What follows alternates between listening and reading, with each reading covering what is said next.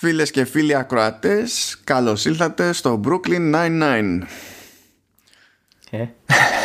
Oh, συγγνώμη, μπήκα σε λάθος σπίτι. Ε, όχι, βασικά εμείς είμαστε λάθος podcast, γιατί μακάρι να είμαστε στο Brooklyn Nine-Nine. Θα κάναμε καριέρα στη τηλεόραση, θα ψοφάγαμε στο γέλιο, θα ήμασταν και διάστημα. Uh, τι κάνεις, πώς είσαι; Ε, Εγώ μια, μια χαρά είμαι Γιατί κατάφερα να ενθουσιαστώ Και ταυτόχρονα να μην ξενερώσω Που δεν πρόκειται να παίξει budget για να πάω καινούργιο μηχάνημα είναι, είναι μια περίεργη ισορροπία πέτυχα Δεν περίμενα να την πετύχω Αλλά την πέτυχα Okay. Ε, να υποθέσω ότι περιμένεις να δεις την ποινή τώρα για τη φυλάκιση.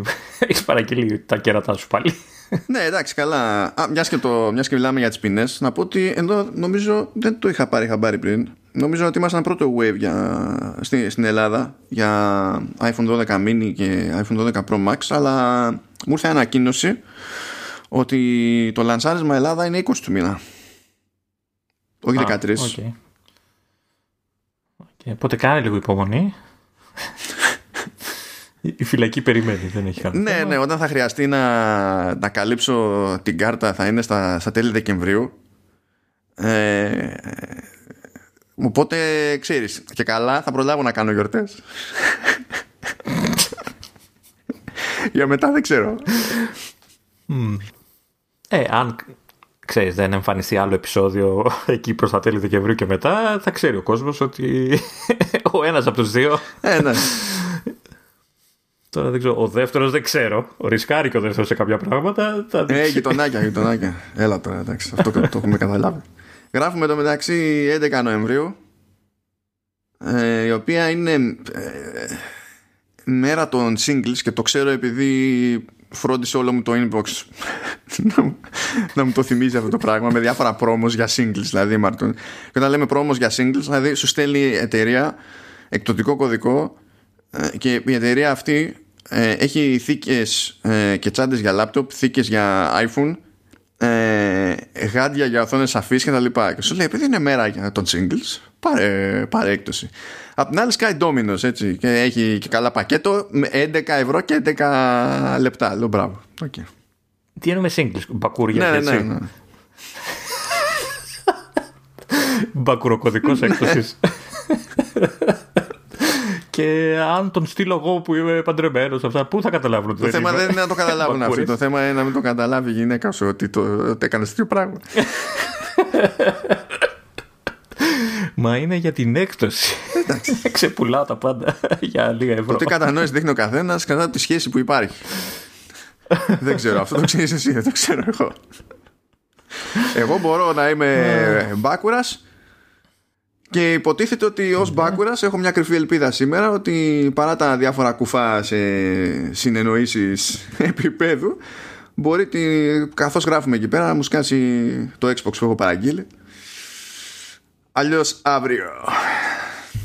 Ε, και θα παρατήσουμε την ηχογράφηση γιατί έτσι δεν έχει και τίποτα να πούμε σήμερα. Είναι... Εντάξει, όχι, περίμενα. Είναι σημαντική ημέρα γιατί η προηγούμενη εβδομάδα βγάλανε δύο Apple Arcade ε, μαζί. Είναι πολύ σημαντικό και νομίζω ότι αξίζει να αναλύσουμε για καμιά ώρα σήμερα τα δύο Apple Arcade. Έτσι, έτσι. Αυτό πιστεύω κι εγώ. Γιατί εντάξει, ποιος το χέζει το Apple το event, δηλαδή τώρα, εντάξει. Ε, ε, εντάξει, κάτι λέγανε χθες, αλλά εντάξει τώρα μπορεί. Πολλά νούμερα, επί. Πολλά, πολλά. Δε, τώρα εντάξει. Apple Arcade, πάμε. Πώς σου φάνηκε; Η παρουσίαση, ε. Ναι. Ε, δύο λέξεις έχω να πω. Και είναι οι δύο λέξεις που ήθελα να πω εδώ και δύο παρουσιάσεις. Μία ξεκινάει από C και η δεύτερη από F. Έτσι ακριβώς. Θεός, Θεός. Κρέκ Φεντερίκη είχα αλλιώσει, είχα αλλιώσει, είχα αλλιώσει. Απλά. Ε, είμαι, είμαι σίγουρος ότι τη, τη βλακεία που έκανε με τα φώτα και καλά που άνοιξε λίγο το λάπτοπ και να δείξει πόσο γρήγορα ενεργοποιείται από stand-by και τέτοια. Ε, την έχει σκεφτεί ο ίδιος. Δεν, νομίζω να ήταν ε, στο script της Apple. Δηλαδή το, το έχω σε αυτό στο, την ιδέα. Ε, ο Θεός τώρα χαμηλός φωτισμός Barry White και ανοίγουμε το, το λαπτοπάκι και τέτοια. Δηλαδή. δεν την παλεύει το άτομο. Είναι ό,τι καλύτερο. Είναι ό,τι καλύτερο. Και έχουν καταφέρει το μεταξύ να ξενερώνουμε κάθε φορά που δεν εμφανίζεται παρουσίαση να, το, να μας μένει παράπονο. Όχι πω, πω εντάξει, ρε γαμό, το καλά θα ήταν. Να μένει παράπονο. Ναι, κοίτα, στη, στη, στην πρώτη παρουσίαση αυτών των τριών μήνων που περάσανε, ε, πεταγόταν στα, ξέρεις, στα διάφορα transitions που έκανε από ομιλητής σε ομιλητή. και αυτό ήταν θεϊκό, δεν μπορώ να πω. Στην, στην προηγούμενη μας άφησε λίγο παραπονεμένος, δεν τον είδα πουθενά. Δεν θα ήταν γαμάτο να βγάζανε αυτά τα transitions ως, ε, ως, προ, ως προσθήκες στο, στο iMovie και να μπορείς να διαλέξεις αυτά τα transitions. ναι, ναι, ναι. Καλή δουλειά. θα ήταν καλή φάση αυτό, ναι. Ο τύπος θα γινόταν ναι. διάσημος για πάντα. Έτσι. Τέλος πάντων. Ναι, για, για, πάμε, για πάμε για την παρουσίαση. Κατά τα άλλα, μου φάνηκε γρήγορη με την έννοια του σφιχτού. Δηλαδή δεν είχε κοιλιά πολύ. Δεν, δεν τους έπαιρνε και γιατί είχαν πολύ πράγμα να πούνε. Ε, μου έδωσε την εντύπωση ότι προσπαθήσαν να γίνουν τεχνικοί γιατί εντάξει, για τσιπάκια μιλάνε οπότε το κοινό είναι συγκεκριμένο. Ε, αλλά ταυτόχρονα προσπάθησαν να, ξέρετε, να κρατήσουν και ένα επίπεδο για τους λιγότερο τσιπούχους. Να καταλαβαίνουν λίγο πράγματα παραπάνω. Ε, μου, τώρα ε, εικάζω ότι είναι ξέρεις, marketing, είναι ψεύτικο αλλά έχω την εντύπωση ότι είναι ενθουσιασμένοι πραγματικά για τη νέα κίνηση που κάνουν ε, και ψιλοφάνηκε αυτός στην παρουσία. Θα μου πει πάντα έτσι φαίνονται, αλλά δεν ξέρω, μου φάνηκαν λίγο πιο αυθεντικά ενθουσιασμένοι αυτή τη φορά. Ε, κοίτα, πιστε... ε, έχουν λόγους, έτσι. Γιατί πλέον μπαίνουν σε μια φάση Σίγουρα. που μπορούν να σχεδιάσουν ότι τους γουστάρει όπως τους γουστάρει. Ενώ πριν είχαν εξάρτηση από Intel. Και είναι κάτι το οποίο είναι κόντρα στο, στα μυαλά της Apple. Δεν το, δεν το γουστάρει αυτό εδώ και δεκαετίες το γουστάρει. Ε, εδώ δεν γουστάρει την εταιρεία με, με την ότι θυμάσαι ότι στις παρουσιάσεις κάνει ό,τι, ό,τι μπορεί για να μην αναφέρει καν το όνομά της, ας πούμε. Ναι, έχει, έχει θέμα. Εντάξει, είχε και ένα slide που έλεγε ορίστε, ξέρω εγώ, η πρόοδος σε performance per watt τα τελευταία χρόνια σε, σε Mac, που στην ουσία εννοεί με Intel και ήταν σχεδόν flat η, η γραμμή. και λες τώρα. Τι μας πουλάγες όμως τόσα χρόνια, ε, πρέπει να ρωτήσει κάποιος. Τέλος πάντων. Μα, όλοι, μα, μα, όλοι, η εναλλακτική ποια ήταν στην αγορά, Δηλαδή τώρα είναι, είναι, είναι δύο χρόνια ας πούμε που έχει ξεπεταχτεί πάλι η AMD και λες ότι εντάξει έχουμε μια εναλλακτική. Πριν θα, θα έκανε τι; Τι θα πουλάει. Ναι. Όντως. Όντως. Αλλά τα, τα έχει κάνει όπως τα έχει κάνει Intel που έχει έχει προβλήματα και η ίδια, παιδί μου. Ε, και εντάξει. Είχαν φτάσει σε ένα σημείο οι άλλοι να το πάρουν απόφαση και να δουν ότι πάνω κάτω τους παίρνει. Οπότε why not; Ε, να πούμε εδώ να θυμίσουμε ότι είναι η τρίτη φορά στην ιστορία της που κάνει τέτοια κίνηση, έτσι, μετάβαση από καθιερωμένο, καθιερωμένη σειρά επεξεργαστών σε άλλη σειρά επεξεργαστών. Είχαμε πολύ πολύ παλιά από 68K της Motorola σε PowerPC, IBM. Ναι, που και εκεί ήταν σύμπραξη. Ήταν η, η PowerPC Motorola, ναι. ήταν ναι. και καλά σύμπραξη με το όνομα AIM που ήταν Apple, IBM και Motorola. Ε, και αν δεν κάνω λάθος, σίγουρα για τους 68.000 δεν κάνω λάθος γιατί ε, ήταν οι επεξεργαστές που τους συναντούσες και σε άλλα συστήματα. Ήταν η Amiga, νομίζω ήταν και ο Atari ST, δεν θυμάμαι. Και δεν ξέρω και ποια άλλα μηχανήματα που είχαν 68K σειρά. Ε, η PowerPC το ίδιο, δεν μου έρχεται κάποιο μηχάνημα, νομίζω Αρχιμίδης ήταν κάποτε με PowerPC, δεν είμαι σίγουρος. Εμένα μου έρχονται δύο μηχανήματα σίγουρα και εύκολα mm. στο μυαλό. Λέγονται Xbox 360 και PlayStation 3. μιλάω για, εντάξει, μιλάω για κομπιούτερ, υπολογιστές. Ε, εντάξει, καλά, καλά. Ε, και εκεί που θέλω να καταλήξω είναι ότι είναι η πρώτη ε, φορά, όπως φαίνονται τα πράγματα, που προχωράει ναι, μεν σε μια ακόμα αλλαγή επεξεργαστή, αλλά αυτή τη φορά μιλάμε για ένα επεξεργαστή το οποίο δεν συναντάς πουθενά αλλού πέραν από δικά της ε, συστήματα. Όχι, θα είναι μόνο για πάρτι. Είναι δική της αρχιτεκτονική. Να, να. Πρώτα απ' όλα. Είναι δική ε, της. Πέρα από όλα τα τεχνικά και τα κέρδη που θα πούμε πιο κάτω και τα λοιπά που θα έχει ο καινούριο επεξεργαστής και οι επόμενες γενιές. Ε, νομίζω ότι δίνει και το, ε, ένα στοιχείο μοναδικότητας που της έλειπε χρόνια. Με την έννοια ότι ε, έπαιρνες Mac και έπαιρνες και ένα PC και φοράγαν τον ίδιο επεξεργαστή. Τώρα σου λέει, κοίτα να δεις, παίρνεις Mac, θα τον πληρώσεις όσο θα τον πληρώσεις, αλλά κοίτα, έχει μοναδικό επεξεργαστή που κάνει παπάδε μπουρουμπουρου και ξεχωρίζει από τα υπόλοιπα. Της δίνει μια μοναδικότητα που νομίζω της έλειπε όλα αυτά τα χρόνια. Και επειδή και είναι στο χέρι της γενικά, διότι ακριβώς επειδή σχεδιάζει ό,τι να είναι όπως το προτιμά, μπορεί να φτιάξει τα, τα chips έτσι ώστε να πει ότι εγώ διαλέγω να, δώσω το, να ρίξω το βάρος μας πούμε, σε ένα-δυο features που διευκολύνουν την τάδε ξέρω εγώ δραστηριότητα παύλα αγορά και να αγωνιάσω την αγορά. Να. Πριν δεν είχε τέτοια επιρροή στο design της Intel εκ των πραγμάτων. Δεν θα είχε τέτοια επιρροή στο design κανενός. Γιατί μπορεί να είναι μεγάλος πελάτης αλλά δεν είναι πελάτης για μια Intel AMD σε μέγεθος τέτοιο που να, θεωρηθεί, να θεωρήσει η Intel και η AMD ότι έχουν απόλυτη εξάρτηση και φοβούνται πέρα από κάθε φαντασία να χάσουν ως πελάτη την Apple. Έτσι. Οπότε δεν μπορεί να έχει και ανάλογη επιρροή. Να πω εγώ για την παρουσίαση πάντως ότι ε, μ' άρεσε, μ άρεσε πάρα πολύ. Δεν είχε φανφάρα για να παραγεμίσει. Ε, κανένα πρόβλημα δεν έχω που κράτησε τρία τέταρτα. Ήταν to the point. Το, τα πιο βαρετά κομμάτια ήταν του Tim Cook χάζευα την καφετέρια στο, στο Apple Campus. Αυτό έκανα εκείνη την ώρα. Έκανα zoom out. Ρε φίλε, τι χώρο ήταν αυτός. Ναι, εντάξει. Εκεί πας για διάλειμμα. Αυτό. Και το, το, το, σχόλιο μου με την ώρα που ξεκίναγε η παρουσίαση που άνοιγαν τα, οι πόρτες οι γυάλινες και υποτίθεται θα μπαίνεις μέσα στο χώρο της καφετέρια ήταν ε, η, η, λύπη που, η λύπη που ένιωθα για τους ανθρώπους που καθαρίζουν τα τζάμια σε αυτό το, σε αυτό το χώρο. δηλαδή, φαντάζομαι, ξέρεις, αυτούς με τα, με τα ματσούκια τα, τα μακριά που προσπαθούν το τάφο αυτό που έχουν με το λάστιχο να καθαρίζουν τα, τα τζάμια, ας πούμε, το θεόρατα. Άστα να πάνε. Ε, μ' άρεσε λοιπόν πάρα πάρα πάρα πολύ. Ε, είχε, είχε ωραία ροή. Ε, συμφωνώ ότι προσπάθησαν να κινηθούν σε κατανοητά επίπεδα ακολούθησαν πάνω κάτω το μοτίβο ε, που ξέρουμε σε τέτοιες περιπτώσεις όταν μιλάνε για chipsets δηλαδή ε, από iPhone και iPad που και η πραγματική διαφορά στην ουσία είναι ότι δεν είχαν να κάνουν κουβέντα για, για, για φωτογραφία, βίντεο και PR. Όλα τα άλλα ήταν παρόμοια και μερικά μάλιστα δεν τα εξηγήσανε και ακριβώς δηλαδή πέρα της απλής αναφοράς διότι είναι σαφές ότι είναι ακριβώς όπως τα ξέραμε ξέρω εγώ από τον α14. Δηλαδή ένα παράδειγμα γρήγορο. Neural Engine. Το Neural Engine που έχει ο επεξεργαστής που είδαμε για Mac ε, είναι ίδιο. Είναι, είναι αυτό. Οπότε θα σου πει πάλι νιά έχουμε Neural Engine. Θυμάστε Secure Enclave που είχαμε στο έχουμε Secure Enclave. Anyway ε, ε, εμένα πριν συνεχίσει να, να πω ότι αυτό που μου αρέσει που έχει γίνει εδώ και αρκετά χρόνια, αλλά μου αρέσει σαν κίνηση που έχουν κάνει, είναι ότι σε σύγκριση με τις πολύ παλιότερες παρουσιάσεις, όταν παρουσιάζαν δηλαδή τεχνικά έτσι, τσιπάκια και τέτοια που γέμιζαν με νούμερα απλά και γραφήματα, πλέον προσπαθούν να χώνουν και πραγματικά παραδείγματα. Δηλαδή σου λέει ότι αυτό θα σου κάνει, θα, σε, θα βελτιώσει ξέρω εγώ, το rendering στα βίντεο. Βέβαια, εννοείται τα παραδείγματα που διαλέγουν επιλεγμένα πολύ προσεκτικά για αυτά, αλλά σου δίνει μια πραγματική αίσθηση του τι σου προσφέρει η καινούργια τεχνολογία. Δεν είναι απλά ένα γράφημα είναι εκεί και το άλλο ήταν εκεί, όπως ήταν κάποτε.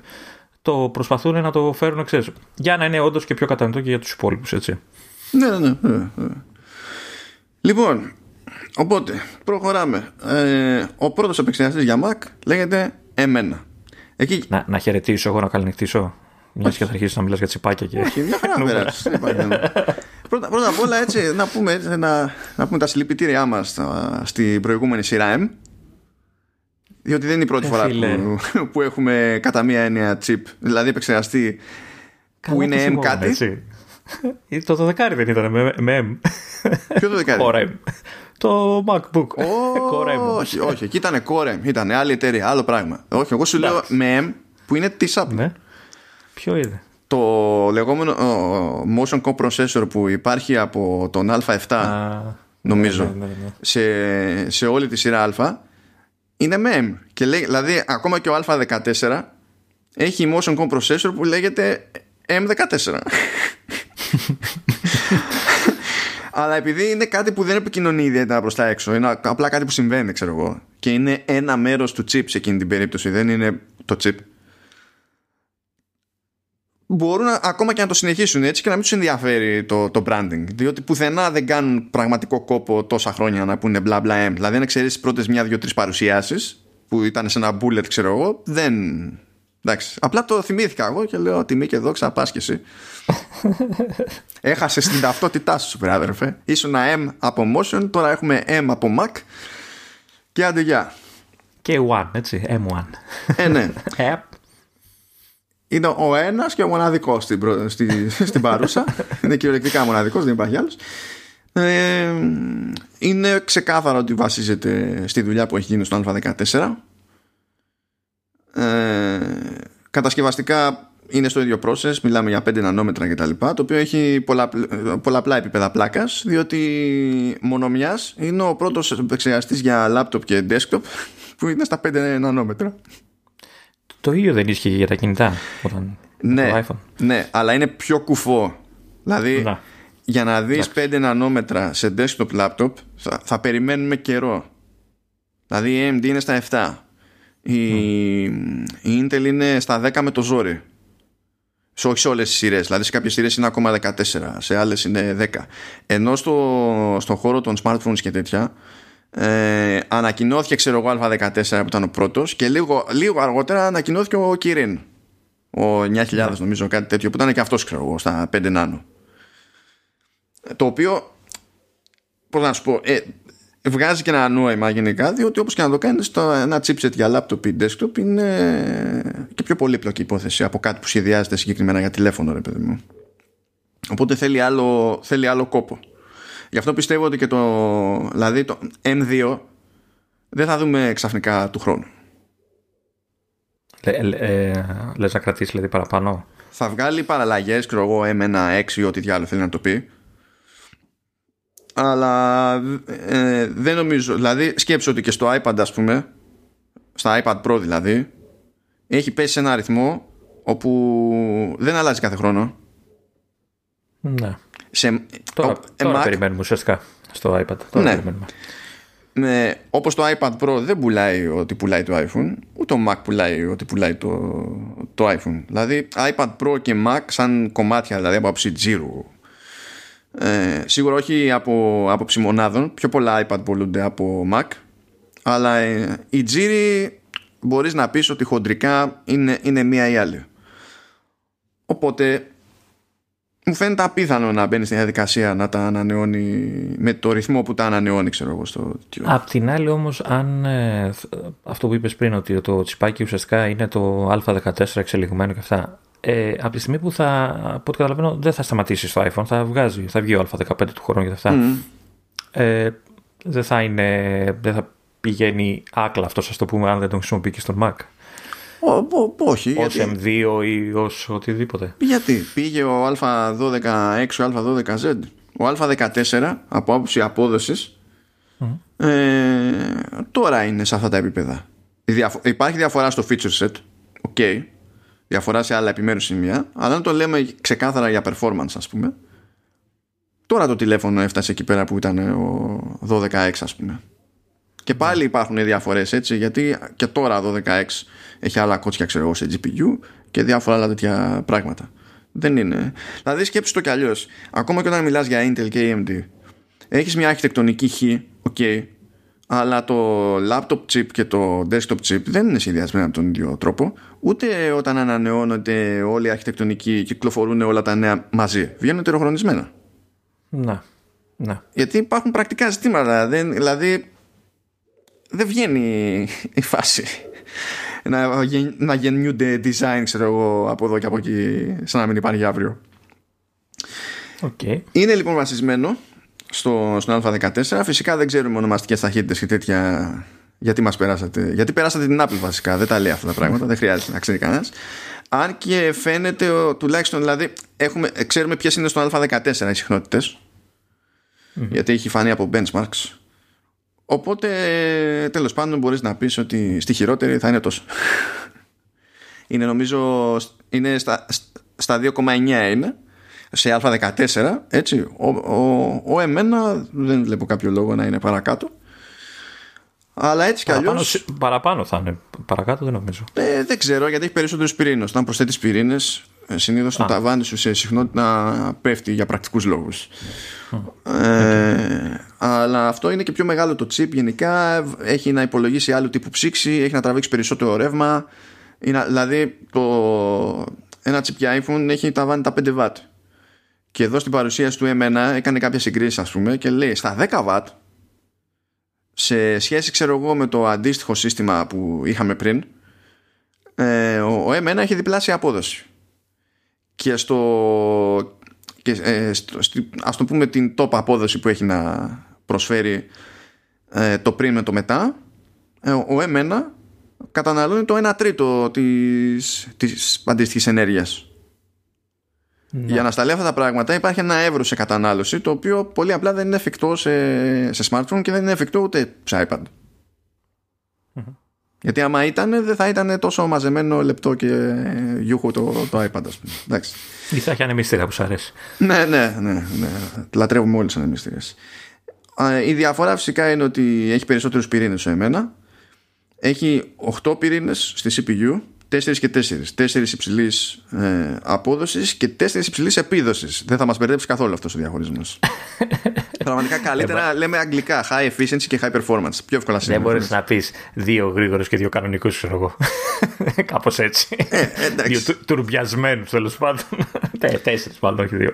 Ε, μπορείς να πεις τέσσερις μεγάλους, τέσσερις μικρούς. Γιατί άμα τους δεις πώς είναι φτιαγμένοι αυτοί, όντως και καλά οι πιο αποδοτικοί ε, είναι πιο μικροί, πιάνουν λιγότερο χώρο στο chip.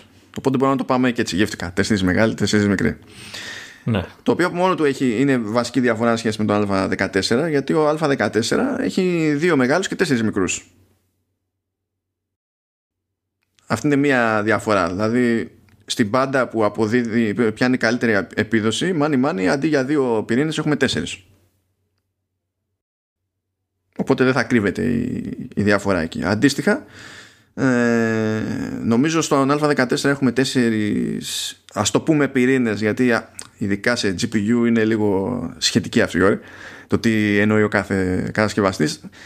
αν θυμάμαι καλά έχει τέσσερις ή πέντε πυρήνες ε, ο Α14 για GPU ο M1 έχει έως 8 αυτό στην πράξη σημαίνει ότι είτε έχει 7 είτε έχει 8 λέμε στην πράξη διότι έτσι προκύπτει από τα μοντέλα που ξεκινάνε με αυτό τον επεξεργαστή.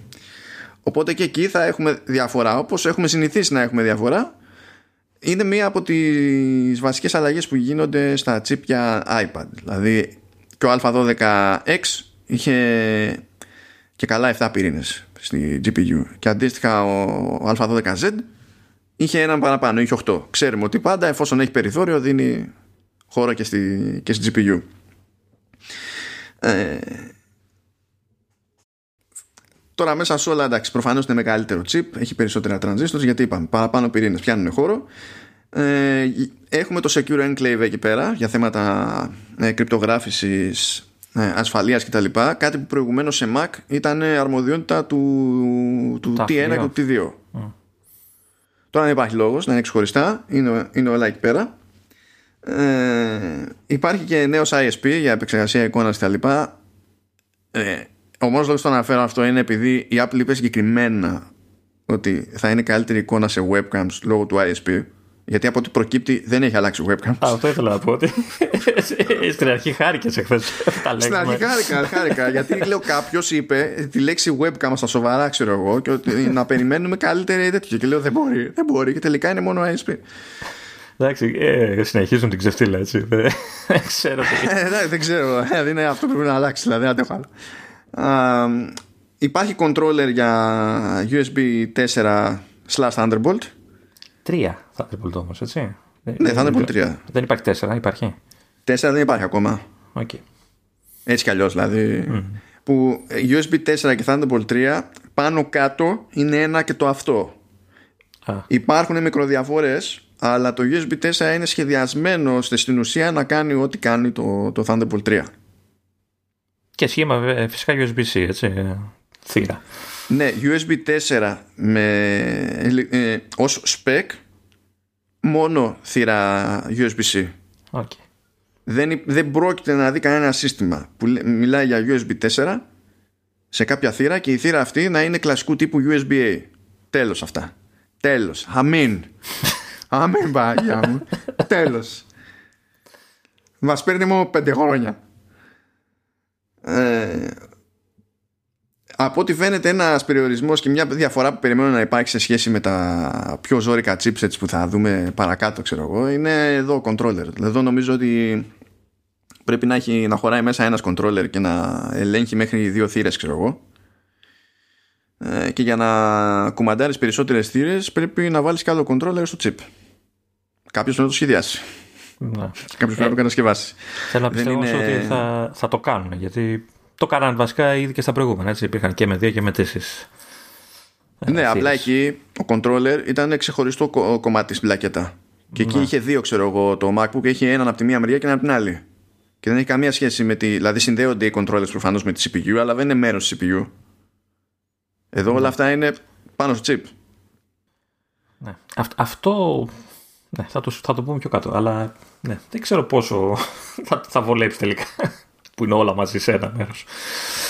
Θα το, θα το πούμε. Μιλάνε για, για instant wake. Αυτό το λένε μόνο και μόνο επειδή θα γίνεται πλέον. Έτσι, ό,τι έχουμε συνηθίσει σε iPhone και iPad από την άποψη, το, δηλαδή κάνω wake from sleep και τι, ε, πώς ανταποκρίνεται το σύστημα. Αυτό ελπίζω στην πράξη, είμαι περίεργος να δω πώς είναι, ελπίζω στην πράξη να σημαίνει όχι το ανάβει η οθόνη εκεί που ήταν, διότι αυτό γίνεται έτσι κι αλλιώς σε Mac και δεν νομίζω ότι έχει κανένα σημαντική τέλος πάντων ένσταση ως προς την ταχύτητα αλλά το θέμα που, είχε, που έχει ο Mac σε αυτή την περίπτωση είναι ότι μερικές φορές κλέβει για να το κάνει δηλαδή σου δείχνει μια εικόνα η οποία στην πραγματικότητα είναι εικόνα και δεν έχει κάνει refresh το content του παραθύρου ας πούμε και πρέπει να περιμένεις λίγο για να το νιώσεις αυτό το πράγμα.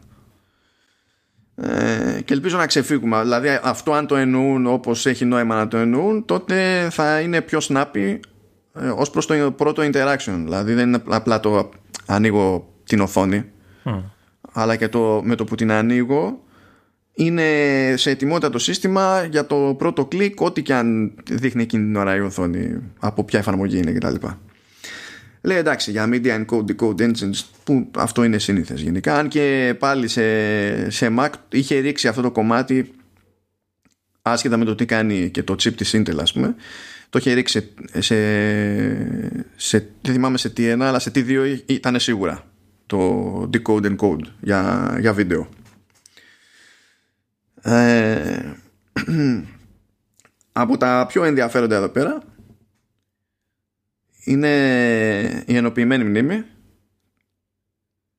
φυσικά έχουμε Neural Engine έτσι και, και όλο αυτό μας φαίνει στην κου- μέσα Έλα. στο τσιπ, και η μνήμη μέσα στο τσιπάκι, έτσι. Όλα Ναι. αυτά είναι ένα τσιπάκι. Ναι, α- αυτό, εκεί το πήγαινα. Είναι ότι μιλάμε για system on chip.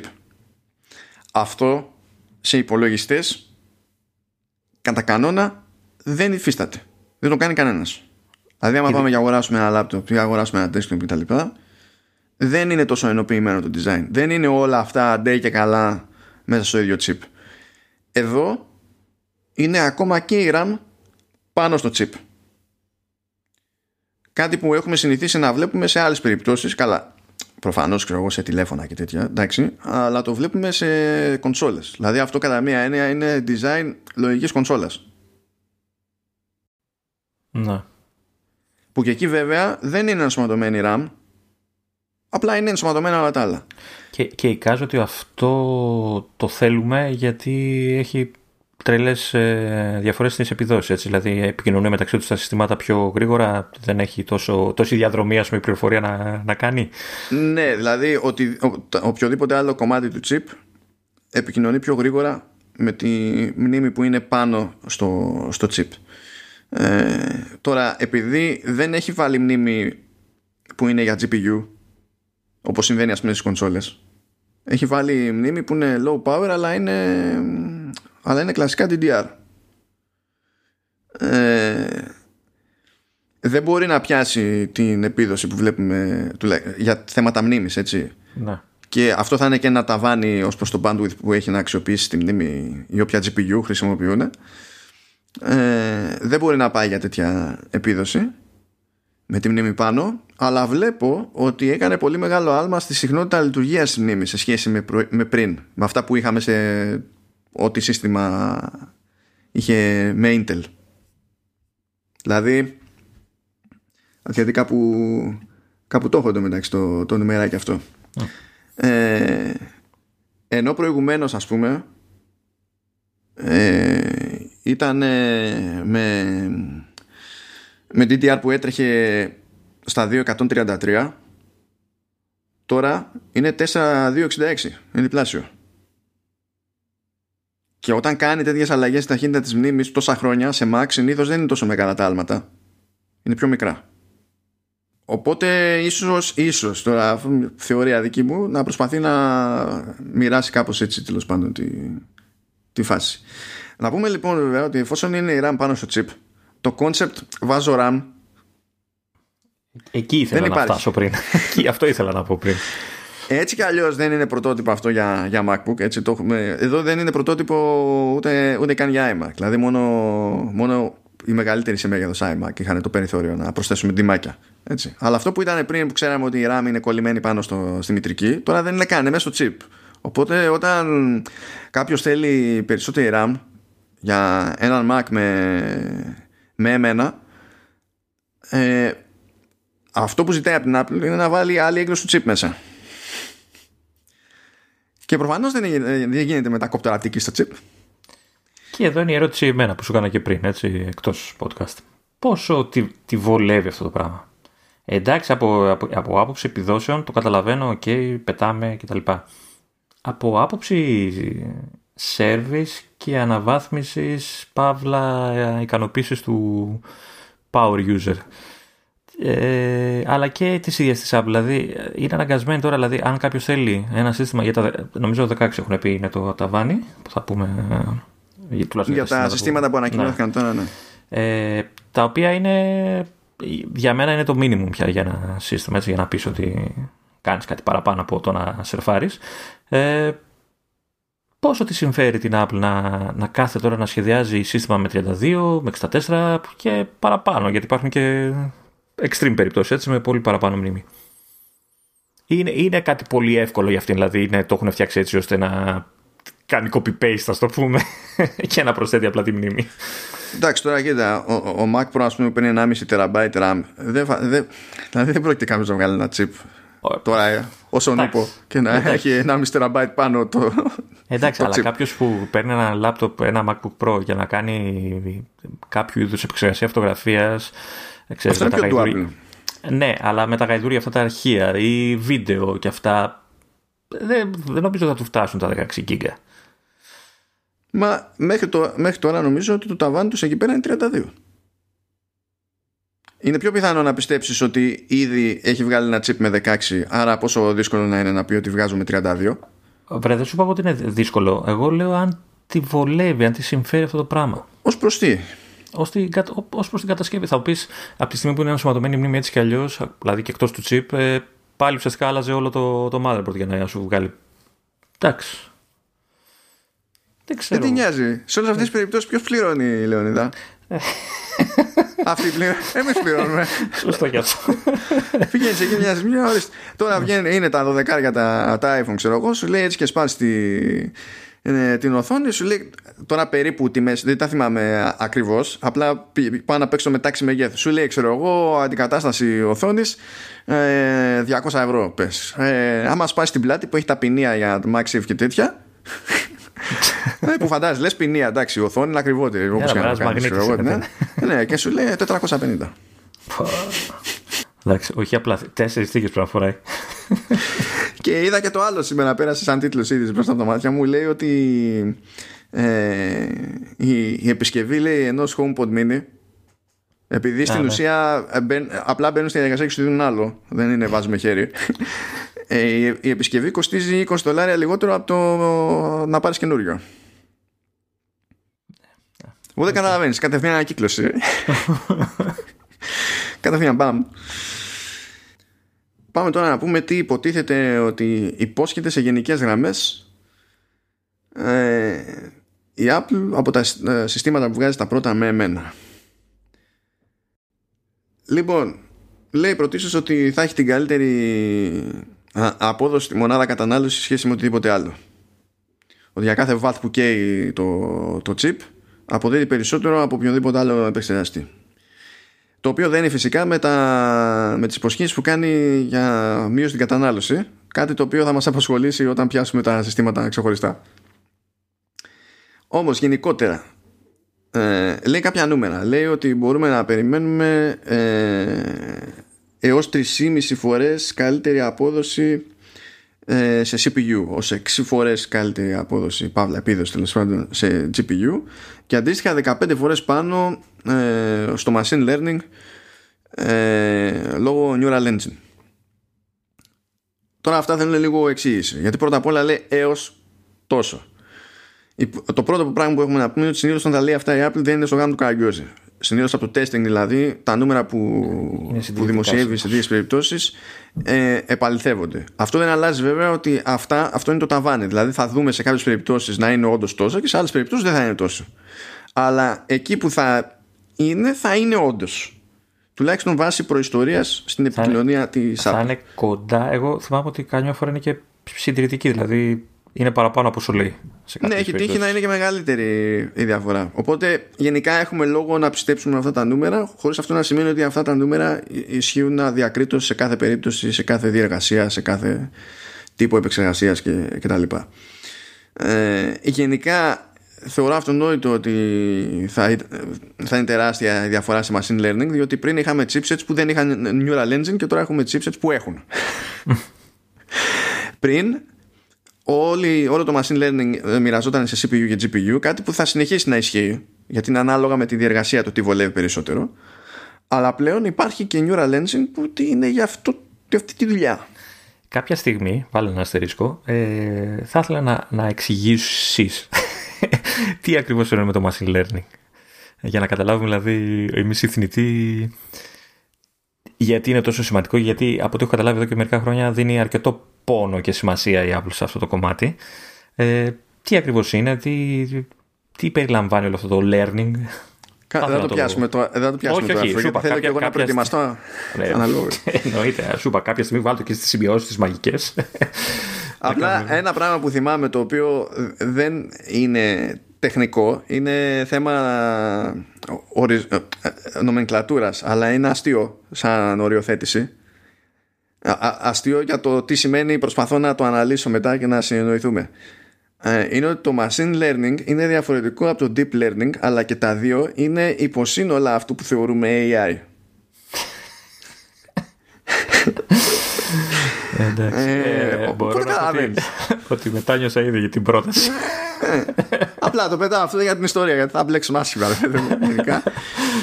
Ε, εγώ ξέρω Αλλά ότι δεν το αποτύχουμε... εγώ το μόνο που ξέρω από το Μασιλέρι είναι ότι έχει ένα κουμπάκι στο Pixelmator ML. το πατάω και μου φτιάχνει εκεί τη φωτογραφία, τα χρωματάκια ωραία. Αυτό ναι, ναι, όντως, Και το Super Resolution που έχει το Pixelmator Pro είναι του πάνω. Το, το δοκίμασα και είναι όντως του πάνω. Απλά στο iPad που έχω είναι αργό και πρέπει να πάρω iPad. το είχαμε ξεχάσει. Το είχαμε ξεχάσει. Τώρα, ε, για CPU και GPU αλλά και γενικά για όλες τις συγκρίσεις που κάνει η Apple πρέπει να σημειώσουμε κάτι ακόμη. Ε, σε κάθε περίπτωση συγκρίνει το νέο μοντέλο που παρουσιάζει με εμένα με τη, με, το, με τη πιο βασική εκδοχή του μοντέλου που αντικαθιστά. Δηλαδή MacBook Air ας πούμε με Intel υπάρχει και διπύρινο και τετραπύρινο όταν μιλάει για MacBook Air με εμένα η Apple όμως και κάνει μια σύγκριση και λέει τόσο παραπάνω στο οτιδήποτε, δεν συγκρίνει με το τετραπύρινο, συγκρίνει με το διπύρινο. Θέλει να δείξει ποιο, ποια είναι η διαφορά ή, ή το άλμα που μπορεί να περιμένει κάποιος αν πάει στην ουσία στο φθηνότερο και πιο αδύναμο μοντέλο της σειράς. Έτσι κι αλλιώς, αυτά τα μοντέλα είναι που αντικαθίστανται πρώτα. Αυτό ήθελα να πω. Να. Πράγμα που σημαίνει ότι ε, ενώ θα έχουμε 13 MacBook Pro με εμένα ε, εξακολουθούμε να έχουμε 13 MacBook Pro με, με Intel. Άρα στην ουσία, γιατί έτσι όπως το, το, θέτεις, το έθεσες λίγο στην αρχή, ο άλλος μπορεί να πει «Αχα, η Apple κλέβει» ξέρεις, και δεν αντέχει τη σύγκριση με τα πιο δυνατά. Ε, στην ουσία αυτό που σου λέει η Apple είναι ότι αυτά τα μηχανήματα που σου δείξα και οι επιδόσεις τους και όλα αυτά ουσιαστικά είναι τα base model ότι περίμενε θα βγουν και αργότερα τα πιο δυνατά και θα γίνουν αντίστοιχες συγκρίσεις. Είναι σίγουρο, αλλά να σου πω ε, ενώ εντάξει δεν διευκολύνει το να βγει ένας κατασκευαστής και να λέει τόσο επί. Δεν ξέρεις τι μέτρησε και ναι. τι έγινε ακριβώς.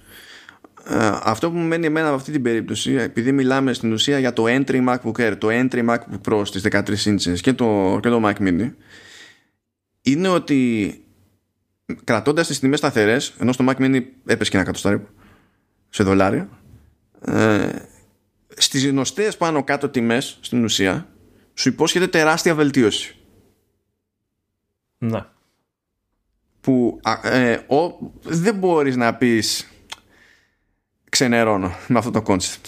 Μου φαίνεται πολύ δύσκολο. Όχι, κάθε άλλο. Όταν το αργό σε εισαγωγικά σύστημα έχει τέτοια διαφορά στην επίδοση, ε, όχι μόνο δεν ξενερώνεις, ε, σου ανοίγει όρεξη για τα πιο δυνατά μετά. Έτσι, δηλαδή, περιμένεις πολύ μεγάλες επιδόσεις και στα δυνατότερα συστήματα. Και έχουμε πει στο παρελθόν πολλές φορές ότι συνήθως το πιο βασικό μοντέλο σε μια σειρά από Mac είναι κάτι το οποίο δεν προτείνουμε σε κανέναν.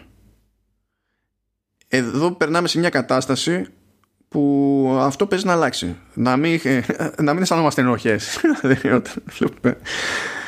ε, ακόμα ενδεχομένως και για την πάρτι μας. Γιατί και εγώ ξέρω, ρε παιδί μου, ότι μόλις μπω σε μια σειρά, αγνοώ το, το βασικό configuration, γιατί ξέρω ότι βάσει προϊστορίας δεν υπάρχει περίπτωση να με καλύψει. Mm-hmm. Ξέρω με τη μία ότι πρέπει να πάω τουλάχιστον ένα βήμα πάνω και να πονέσω αντιστοιχώς περισσότερο. Πολλά βήματα κάτω. Ε, ναι. Αλλά τώρα φτάνουμε σε μια φάση ας πούμε που σου λέει το MacBook Air, ποιο το MacBook Air ας πούμε, ότι θα μπορεί να κουμαντάρει πολλαπλά 4K streams για video editing.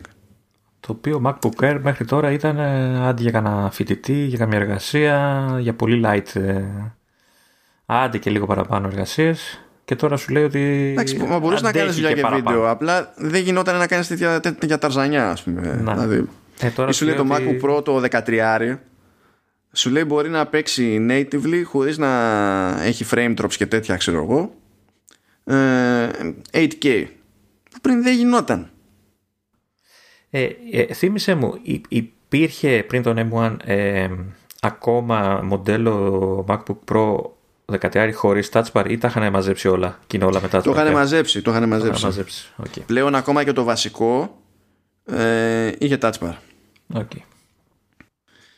Ε, οπότε έχουμε να κάνουμε μεγάλα άλματα. Ε, νομίζω ότι θα έχει ενδιαφέρον να δούμε και πώς θα κάτσουν αυτοί οι επεξεργαστές σε σχέση με τα, τα ακριβότερα MacBook Pro που θα μείνουν σε Intel. Διότι έτσι κι αλλιώς ήμασταν σε μια φάση που λέγαμε ότι το chip για το, για το iPhone έριχνε σχεδόν σε όλα. Ε, εγώ περιμένω τα ακριβότερα MacBook Pro που μένουν με Intel και τα λοιπά να έχουν το πλεονέκτημα ε, σε σενάρια που είναι πιο multi-threaded και χρησιμοποιούν δηλαδή τους περισσότερους πυρήνες που μπορούν ε, να, να έχουν που είναι υψηλής δυναμικής ας πούμε γιατί η Intel δεν έχει και καλά μικρούς μεγάλους είναι όλοι μεγάλοι. Παίζει με τις συχνότητες πολύ αλλά είναι όλοι μεγάλοι. Ενώ ο M1 δεν έχει 8 μεγάλους έχει 4 Οπότε εκεί περιμένω να έχουν πλεονέκτημα τα, τα μεγάλα τα συστήματα, αλλά σε, σε άλλες διεργασίες παίζει να έχει πλεονέκτημα ο εμένα, ανάλογα με, τη, με την περίπτωση. Ωραία. Να συμπληρώσουμε επίσης ότι μέσα σε όλα, καλά προφανώς μπαίνει και ο controller για SSD πάνω στο chip. Μόνο SSD πριν ήταν. Μέσα. Από εκεί μέσα. Έτσι. Ε, ναι. Και λέει κιόλας ότι χάρη καλά και σε βελτίωση της μνήμης flash αλλά και, στη, και στο νέο controller έχουμε λέει γρηγορότερο SSD. Λέει oh. sequential read ε, μέχρι 3,3 GB. Εντάξει, ευχαριστώ λες.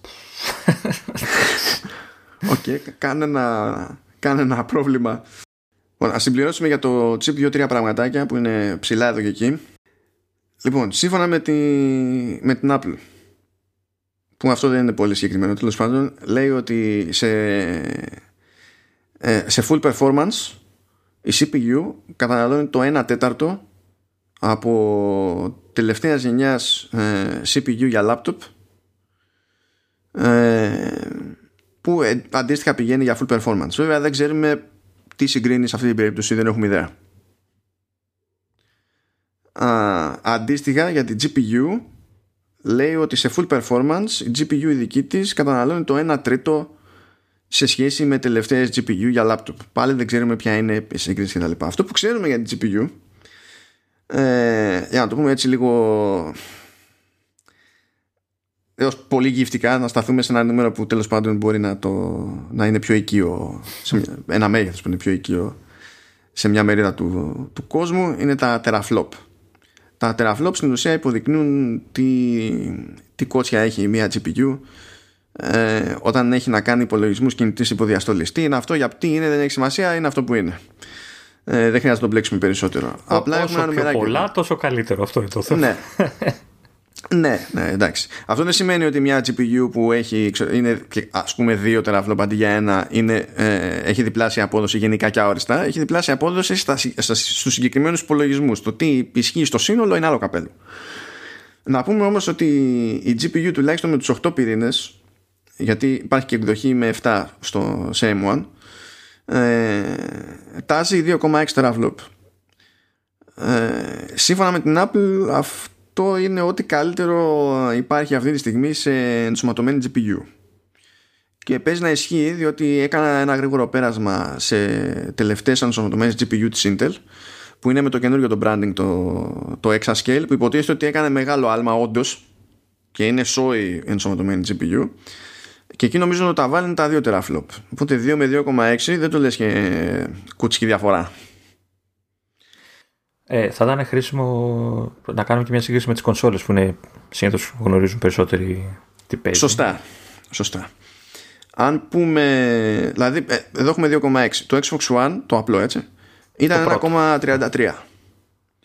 Ε, και το ε, PlayStation 4 το απλό είναι 1,8 Δηλαδή τεχνικός τουλάχιστον σε, αυτό, σε αυτή τη μέτρηση έτσι, ε, η ενσωματωμένη GPU στον M1 είναι παραπάνω. Δεν φτάνει PS4 Pro και Xbox One X και πόσο μάλλον PlayStation 5 και Xbox Series X και τα λοιπά, ούτε καν το Xbox Series S. Αλλά είναι όντως τουλάχιστον με βάση κάποια τέτοια νούμερα είναι πάνω από τα προηγούμενα δείγματα που είχαμε, τις προηγούμενες επιλογές που είχαμε για ενσωματωμένες GPU σε τέτοιου είδους chip και γενικά σε laptop και τέτοια. Οπότε μπορεί να πει κάποιος ότι ξεκινά δυνατά. Η ερώτηση είναι μία. Έχουμε παιχνίδια με console quality? Καλά τώρα. δεν ξέρει, η Apple δεν ξέρει τι σημαίνει αυτή η φράση. Νομίζω ότι απλά, απλά ακούγεται cool και λέει θα την πω κι εγώ. Ε, ίσως να νομίζω ότι οι κονσόλες είναι ακόμα στο PlayStation 1, ξέρω εγώ. Δύο το πολύ. Δεν ξέρω. Είπαμε. Ε, ούτε αυτοί ξέρουν βασικά. Οπότε ε, να, να πούμε από GPU και... μπορεί να ξέρουν. Τι σημαίνει gaming δεν ξέρουν. Ε, τώρα, ε, το, το... Να πούμε γιατί είπες για PlayStation 4 και Xbox One τα απλά ότι το, η καινούργια γενιά ε, το Series X το Xbox είναι στα 12 ε, περίπου. Ναι, ναι. Και το PS5 είναι στα 10, 10 μισό. Είναι 10 και κάτι ψηλά, κυμαίνεται λίγο αυτό, αλλά δεν είναι μεγάλη διακύμανση από ό,τι φαίνεται. Για οπότε, να δηλαδή και το high και το low αυτό. Ναι, ναι, καλά. Μα έτσι κι αλλιώς από τη στιγμή που η Apple κάνει ευτυχώς τη σύγκριση με άλλες iGPU, τουλάχιστον οριοθετείται ξέρεις στον αυτόματο. Θα μου πεις και στις κονσόλες είναι τεχνικός iGPU ή GPU, αλλά δεν, ε, δεν είναι η νόρμα. Δηλαδή η αγορά όταν λένε ενσωματωμένη GPU δεν σκέφτεται τις κονσόλες, σκέφτεται τα PC. Ναι.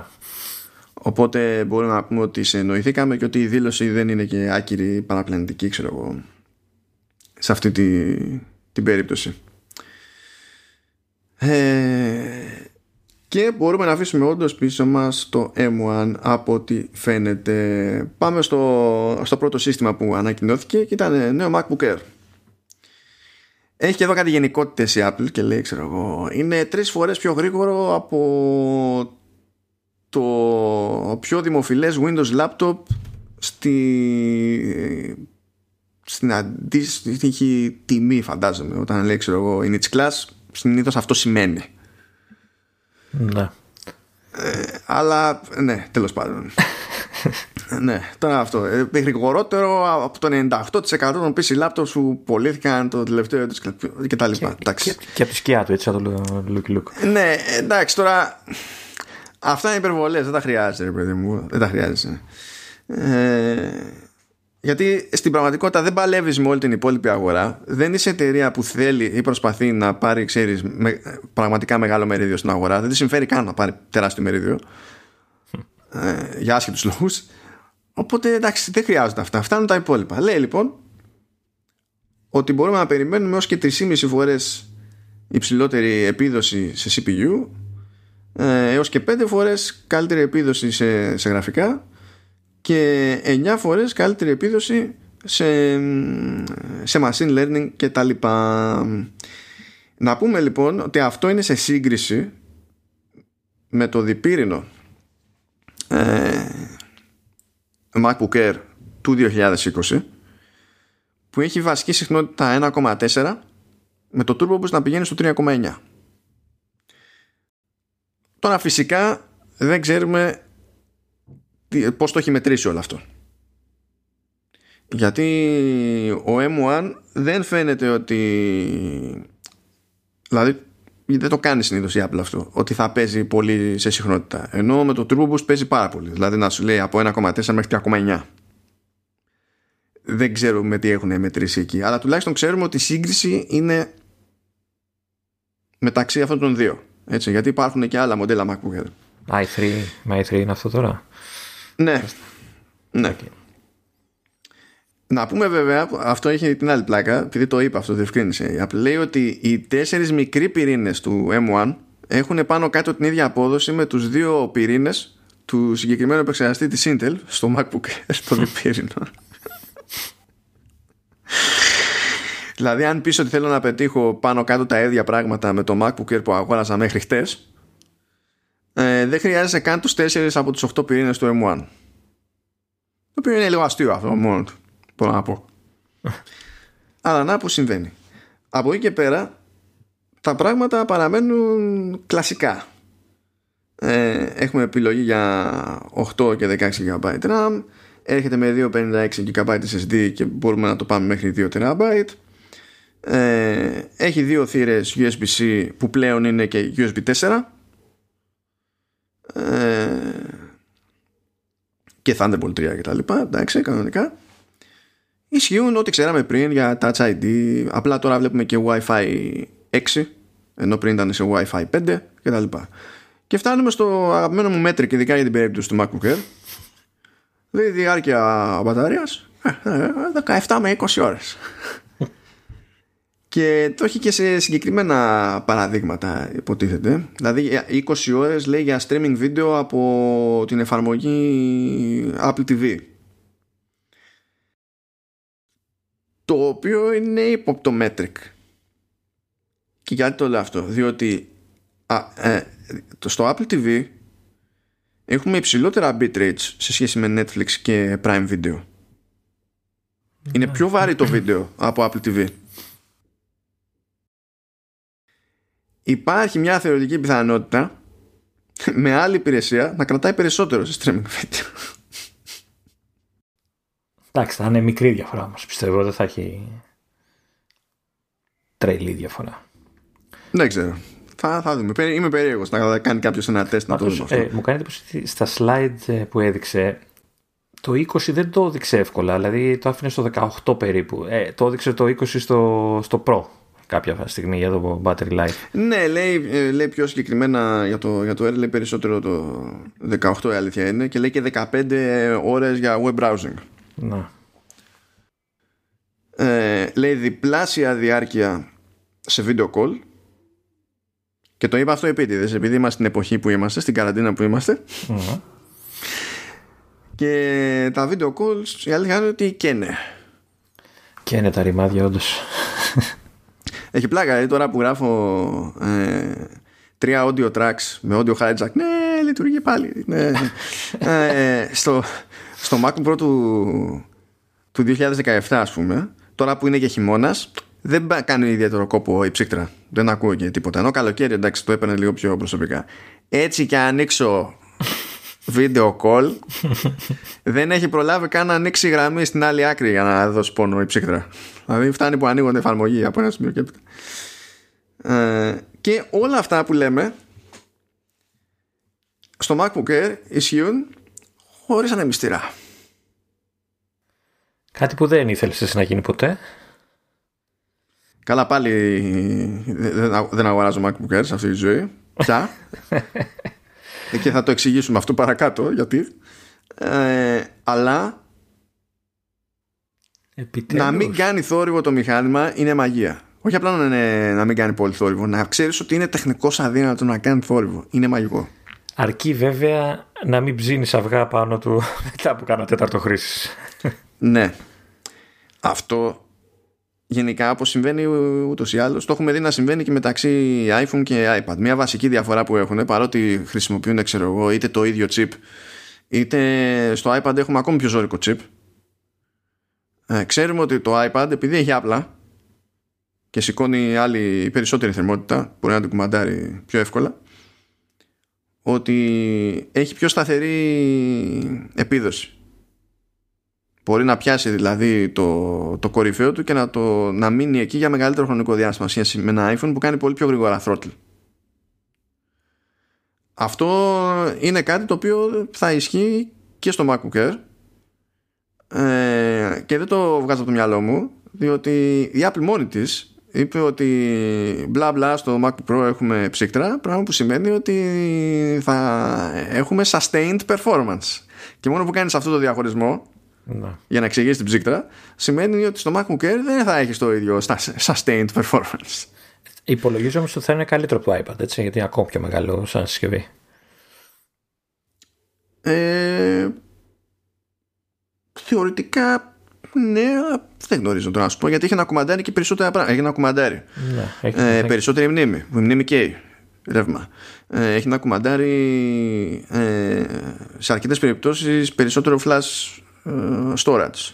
Και αυτό τραβάει ρεύμα. Έτσι κι αλλιώς.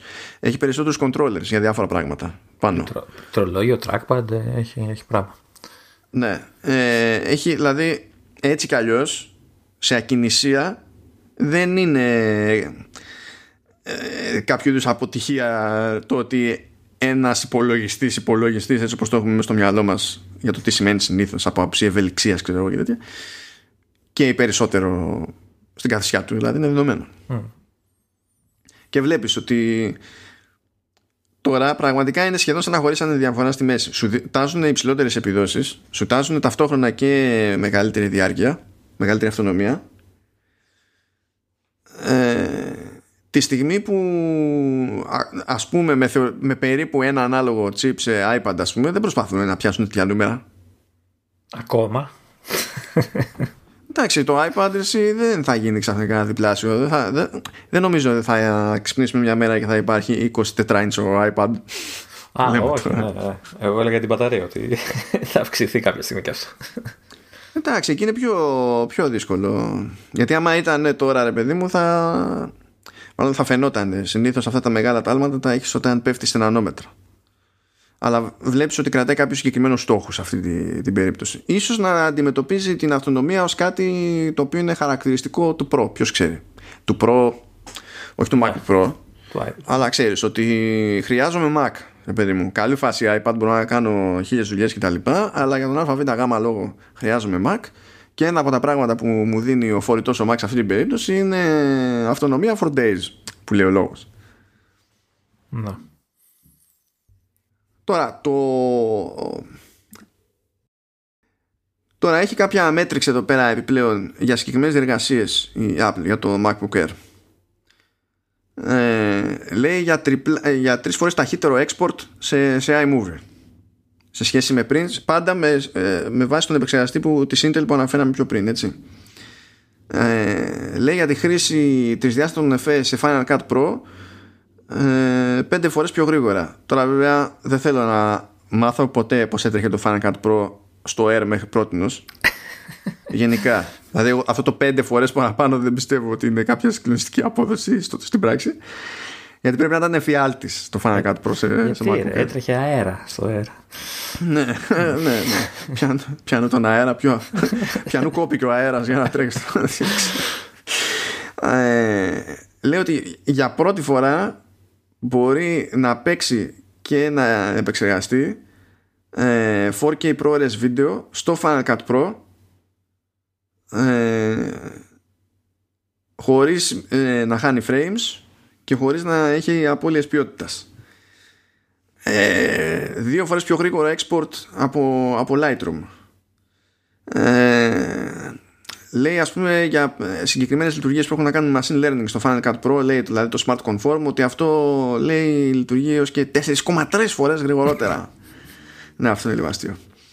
Ε, καλό είναι που δίνει κάποια τέτοια σενάρια προφανώς πάλι θα είναι τα ευνοϊκά τα σενάρια έτσι.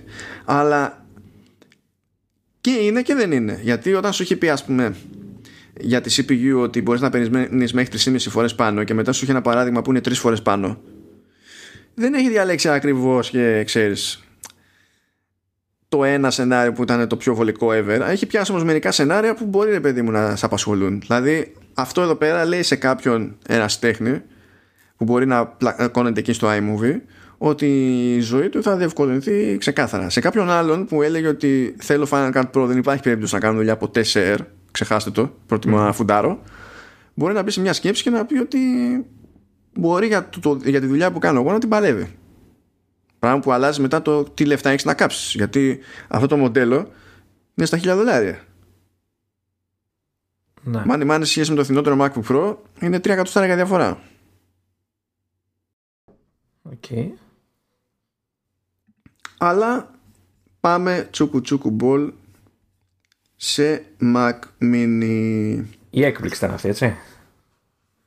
Ναι, δεν είχε πολύ υποθεί, αλλά ήταν ταυτόχρονα και εύκολη λύση, μπορείς να πεις. Γιατί είχαν και τα test kits που ήταν κάπως έτσι. Να, να πω κάτι πριν ξεκινήσει τα νούμερα. Ναι. να πω κατευθείαν. Αυτό που δεν μου αρέσει το μηχάνημα. Ξέρω τι θα πεις και ετοιμάσου για takedown. Για πες. Όχι, δεν ξέρεις τι θα πω. Για πες. Silver. Όντως έπεσα έξω και Είναι έχεις δίκιο. σίγουρος. Έχεις δίκιο. Να σου πω κι εγώ ότι ε, ε, γενικά είναι μόνο σε Silver και ο Mac Mini και το MacBook Pro με, με M1 ενώ για κάποιο λόγο έχει Silver, Space Gray και, και Gold το, το MacBook Air. Έχει Space Gray το καινούριο MacBook Air και δεν έχει το MacBook Pro και ο Mac Mini. Ντροπή. Είναι τόσο, τόσο όμορφο το Space Gray του Mac Mini. Γιατί το αλλάζουν; Γιατί το χαλάσαν. Ντροπή. Ντροπή. Αυτό, όπως καταλαβαίνεις, είναι ένα από τα πράγματα που με βοήθησαν να μην αισθάνομαι άσχημα. Σε ξεγέλασε πάντως. Και δεν πρόκειται. Για... Νόμιζα ότι θα πω για τις θύρες, έτσι. Νόμιζα ότι θα έλεγε για τις θύρες, ναι. Αυτό, εκεί θα πω. λοιπόν, Mac Mini, αγαπητοί, θα το πω, Εδώ... αλλά θα το πω μετά. Εντάξει. Εδώ λοιπόν ε, έχουμε το ίδιο chip αλλά είναι η περίπτωση που έχουμε την 8 πύρινη GPU αντί για την 7 πύρινη που έχουμε στο MacBook Air. Οπότε ό,τι έχουμε πει για το, για το chip γενικότερα ισχύει και εδώ. Οι επιλογές σε RAM είναι ίδιες, 8 και 16, εντάξει. Για SSD και τα λοιπά είναι το, το ίδιο. Okay. Έχει, εντάξει, έχει περισσότερες θύρες. Έχει Ethernet, ξέρω εγώ. Έχει δύο θύρες ε, Type-C που είναι USB 4 και Thunderbolt 3, εντάξει. Ε, ενώ πριν είχε περισσότερες εκεί πρέπει να στομώνει λόγω του, του controller Εντάξει, το ρεφάρουν λίγο με την τιμή, αλλά εντάξει. Χτύπησε κατευθείαν στο εμένα, έτσι, στο μάτι μου. ότι έχει λιγότερες θύρες. Κοίτα, δύο USB-C χάνει. Γιατί USB-A έχει. Δύο είχε πριν, δύο έχει και τώρα, νομίζω. Ναι, δύο USB. Thunderbolt ουσιαστικά χάνεις. Δύο Thunderbolt. Ναι, ναι, ναι. ναι, ναι. Αυτέ χάνει. Εκεί πρέπει να τους τρώει ο, ο, ο, ο controller. Και, και πλάκα ξέρεις πια. Δηλαδή, εγώ πιστεύω ότι για να υποστηρίξουν και τις δύο USB-A θα βάλει ένα ξεχωριστό controller μέσα στο μηχάνημα. Σου λέει εντάξει, αφού χωράει, βάλτο. Δεν ε, και κατά τα άλλα όλα είναι γνωστά και τα λοιπά αλλά παίζει ψύχτρα έτσι, σε αυτή την περίπτωση ε καλά εντάξει και να ήθελα δηλαδή είναι τόσο μικρό το μηχάνημα που ναι. Οπότε γενικά ισχύει αυτό που είπαμε ότι εδώ δεν θα παίζει το ίδιο throttling σε σχέση με το Air και γι' αυτό μάλλον τους παίρνει να έχει και την έκδοση του, του με εμένα με ένα GPU core παραπάνω ας πούμε. Αλλά κατά τα άλλα είναι είναι, είναι η ίδια φάση έτσι. Τι τάζει εδώ; Αντίστοιχα νούμερα. 3 φορές πάνω CPU 6 φορές πάνω γραφικά 15 φορές πάνω machine learning. Ε, SSD με 3,3 GB το δευτερόλεπτο γελάμε εντάξει επίσης με τον ένα μου αρέσει που αυτή είναι η διαφορά από τον ένα πυρήνα ο Mac Mini μπορεί να δουλέψει με 6K display άρα και με Pro Display XDR ενώ το MacBook Air δεν μπορεί Περίμενε. Ε, Έχει όμως Air με, με 8 πυρήνες GPU. Το πάμε αυτό, το, το θυμάμαι. Νομίζω υπάρχει μοντέλο με Όχι, 8 δεν πυρήνες. υπάρχει. Όχι, είναι με 7. Είσαι σίγουρος; Ναι, ναι, ναι. Οκ. Είναι, είναι η μία διαφορά που έχουν σε αυτή τη. Γιατί έχω Την την ότι, περίπτωση. ότι υπάρχει και 8. Ή είναι το Pro αυτό. Δεν έχει επιλογή να αλλάξεις. Αν πας να παραγγείλεις, Θα, μόνο, μόνο το, RAM αλλάζεις. θα το βρω και θα σου πω. Θα επιστρέψω σε αυτό. Να επιστρέψεις. Να επιστρέψεις. Ε, όχι, έχει. Έχει. Ε, αν, ε, βλέπω, ε, το ξέρεις, από το store από ένα άρθρο εδώ που έχεις, νομίζω έρνε και τα δύο. Έχει ένα με 8, με 7 και ένα με 8 πυρήνες. Και πώς το διευκρινίζει αυτό; Δεν ξέρω. Να το λέει, αν, αν επιλέξεις το μοντέλο με το 512 SSD, έχεις και 8 πύρινο GPU. Το εν- Α, αυτό δεν μ' άρεσε. Ε, πάντως ναι, το είδα ότι υπάρχει και λέω, μου κάνει εντύπωση που δεν το... Αυτό δεν μ, αρέ... ε, δεν μ' αρέσει με το σκεπτικό, δηλαδή γιατί να εξαρτάται από το τι SSD θα βάλω. Ξέρεις τι, θυ- τι μου θυμίζει, έτσι; Μου θυμίζει τα πρώτα Pro που είχαν, θυμάσαι, που είχαν βγει, ο, α, που- ε, αυτά που ήταν με το, δεν θυμάμαι πόσο χώρο είχαν. Τα ένα- iPad Pro, τα iPad Pro. Ναι, που άμα τα- πήγαινε σε ένα terabyte, αντί για μπράβο. 4 GB RAM είχαν 6, που ήταν και αυτό με Κάτι ενοχλούσε. αντίστοιχο.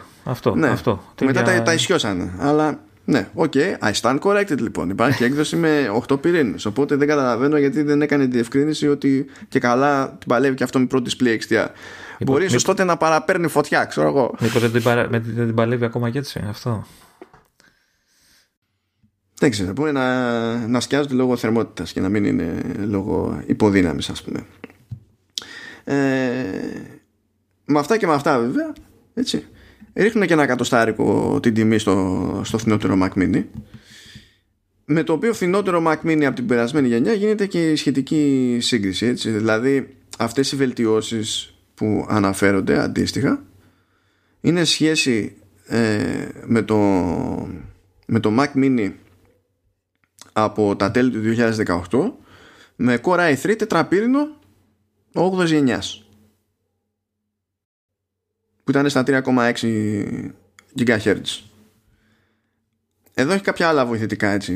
Metrics η Apple λέει τέλος πάντων ότι το code compilation στο, στο Xcode είναι λέει ως και τρεις φορές ταχύτερο. Ε, είναι ειδική επιλογή αυτό, έτσι, γιατί το μηχάνημα συνήθως χρησιμοποιείται από προγραμματιστές σε σερβερ, δεν ξέρω εγώ τι, οπότε... Ε, ναι, μα γι' αυτό κάνουμε τον κόπο και αναφέρουμε τα, αυτά τα bullets. Διότι είναι διαλεγμένα με βάση το, το κοινό στόχο του μηχανήματος. Παρότι στην ουσία σου μιλάει πέρα εδώ για το ίδιο chip, διαλέγει άλλα παραδείγματα ανάλογα με την περίσταση. Βέβαια. Είπαμε αυτό επειδή Xcode και ακριβώς από κάτω λέει έως και τετραπλάσιο frame rate στο Shadow of the Tomb Raider. Δεν Άρα- ξέρω πώς θα το σχολιάσω αυτό. Εύκολα. Άρα επιτέλους έχουμε 4 frames per second από εκεί που είχαμε ένα. Δεν αντιλαμβάνομαι. Οκ. Λέει ε, render complex timeline, ό,τι και αν σημαίνει αυτό στο μυαλό της Apple. Στο Final Cut Pro έως και 6 φορές ταχύτερα. Εντάξει. Ε, για Logic Pro λέει ότι την παλεύει με έως και τριπλάσια real time plugins. Εντάξει. Ε, λέει ότι το, το, το ML Super Resolution στο Pixelmator Pro είναι έως και 15 φορές ταχύτερο. Οκ. Που έχω μια αντίληψη γι' αυτό γιατί όντως τουλάχιστον στο μηχάνημά μου παίρνει λίγη ώρα. Παίρνει λίγη ώρα, δεν παίρνει δύο λεπτά, έτσι. Αλλά μου θέλει 15-20 δευτερόλεπτα. Δεν είναι κάνω ένα κλικ και τελείωσα. Ναι, όντως. Ε, οπότε αυτό το 15 φορές ταχύτερα που εγώ και- έχω και διπύρινο έτσι ενώ αυτή συγκρίνεται με τετραπύρινο Intel Mac Mini. Ε, μπορεί στην πράξη να σημαίνει ότι είναι για ένα μάτσο σενάρια σχεδόν instant. Ή απλά να φαίνεται ότι κομπιάζει μια στιγμή ξέρω εγώ και μετά τέλος έτοιμο. Ε, και αναφέρει κιόλας ότι μπορείς να χρησιμοποιήσεις frameworks για machine learning και όπως το TensorFlow και το CreateML που τα λέει και αυτά για τον ίδιο λόγο που τα λέει για το Xcode επειδή ξέρει το Mac Mini χρησιμοποιείται και για παραγωγή Ξέρεις τι δεν ε, ξεκαθαρίζουν, αλλά θεωρώ ότι ισχύει ότι ε, όλες αυτές οι εφαρμογές, τα παραδείγματα που δείχνουν, ε, αν είναι, ε, ξέρεις, native για εμένα ή είναι ακόμα η έκδοση Intel. Intel. ε, εντάξει, όλες αυτές οι μετρήσεις είναι για native. Λογικά, ναι. Δεν έχει νόημα. Δηλαδή, όταν θες να, να πεις τι κάνει ο επεξεργαστής σου, δεν λες Α κάνω, ας, ας κάνω test simulation. Δεν, δεν, δεν το κάνει αυτό το πράγμα. Ναι, ναι. Δεν, δεν βοηθάει και σε κανέναν. Κοίτα, θα ήταν χρήσιμο τουλάχιστον στην αρχή να ξέρει κάποιος ότι έχει μια εφαρμογή που δεν θα κάνει αμέσως update, ότι την παλεύει, ρε παιδί μου. Αυτό θα. Πνίγομαι, πεθαίνω. Πίνω εγώ νερό, ποιοι κάνει εσύ. Ε, απλά και ταπεινά, εύκολα τα πραγματάκια για το Mac Mini. Η αλήθεια είναι ότι πρώτον, αν υπήρχε σε Space Gray ναι ρε φίλε. και αν δεν ήταν 2020 ότι, με ό,τι αυτό σημαίνει μπορεί να την έκανα την πράξη. Ακόμα και για αυτό το entry level. Γιατί δεν είναι τρελά λεφτά Βέβαια, τέλος πάντων, θα έδινα σίγουρα παραπάνω λεφτά γιατί δεν υπήρχε περίπτωση να πάρω configuration με 256 GB SSD για κανένα λόγο. Και ούτε με 8 GB. Αλλά τέλος πάντων, θα το δεχόμουν σαν φάση και θα ήταν και σε διάφορα σενάρια και ουσιώδες upgrade σε σχέση με το MacBook Pro το διπύρινο του 17 με το οποίο, με το οποίο είμαι. Δηλαδή δεν θα, δεν θα ξενέρωνα. Αλλά είναι 2020 αυτό σημαίνει ότι ε, πρώτον έρχεται ο τέλο του κόσμου, δεύτερον ε, μέσα στις αμέσως επόμενες εβδομάδες θα χρωστάω χιλιάδες ευρώ χωρίς να πάρω τίποτα κοίτα, σε Mac, οπότε εντάξει. Κοίτα, αν τα συνδυάσεις αυτά τα δύο βέβαια, 2020 και χιλιάδες ευρώ, παίζει να τα χρωστάς, αλλά όχι για πολύ καιρό ακόμα. Ναι, ναι, ισχύει και αυτό. Μπορείς να πεις ότι πάμε μία και ότι γίνει. Ναι, οπότε, ναι, εγώ σου. Εντάξει, ίσως πρέπει να αναθεωρήσω ως προς τη διαχείριση του πιστοτικού μου ορίου. Αντί να είναι κάτι που το φοβάμαι, να είναι κάτι που να επιβάλλεται να εξερευνήσω. Να δω, τα, τα βρω τα όρια του, ξέρω Δεν συμβουλεύω κανένα να, να φερθεί έτσι. έτσι μην, μην το δοκιμάσετε στο σπίτι ή πουθενά. ναι, δεν είναι για εξυπνάδα αυτό. Όχι, όχι. Okay. Και φτάνουμε στο, στο MacBook Pro που επίσης έχει το, το ίδιο chip ασφάλως. Και τάζει παρόμοια πράγματα. Λέει τέλος πάντων έως 2,8 φορές πάνω σε CPU έως 5 φορές πάνω σε γραφικά 11 φορές πάνω σε machine learning 17 ώρες web browsing 20 ώρες ε, σε, σε προβολή βίντεο ε, τέσσερις φορές πιο γρήγορο σε code compile και κλασικά σε RAM ισχύουν αυτά που έχουμε πει οθόνες είναι αυτές που ξέρουμε ούτως ή άλλως Wi-Fi 6 και τα λοιπά την παλεύει με Pro Display XDR και, και, και, και είναι στην τιμή που ήταν και πριν στα 1300 δολάρια και μιλάμε βέβαια για το σασί με τις δύο θύρες Άρα το βασικό MacBook Pro έτσι, το, το απλό ναι. τώρα. Ναι, τα μοντέλα με τέσσερις θύρες Thunderbolt εξακολουθούν και είναι με Intel. Θα περιμένουν τη σειρά τους. Θα δούμε πώς θα το διαχειριστεί το, το πράγμα αυτό. Ε, και αντίστοιχα παραδείγματα έχουμε και στην περίπτωση εξδιαλεγμένα ας πούμε από την Apple που λέει τέλος πάντων για το code compile που είπαμε για της διάστασης του τίτλου στο Final Cut Pro λέει 6 φορές πιο γρήγορα ξέρω, το, το render. Για το για Unity Editor σου λέει ε, για game scenes ό,τι και αν σημαίνει αυτό γιατί δεν είναι ένα πράγμα μέχρι 3,5 φορές πάνω. Ε, έχει ως επιλογή το DJ Pro AI που είναι ενδιαφέρουσα επιλογή γιατί όντως πολλοί DJ δουλεύουν με MacBook Pro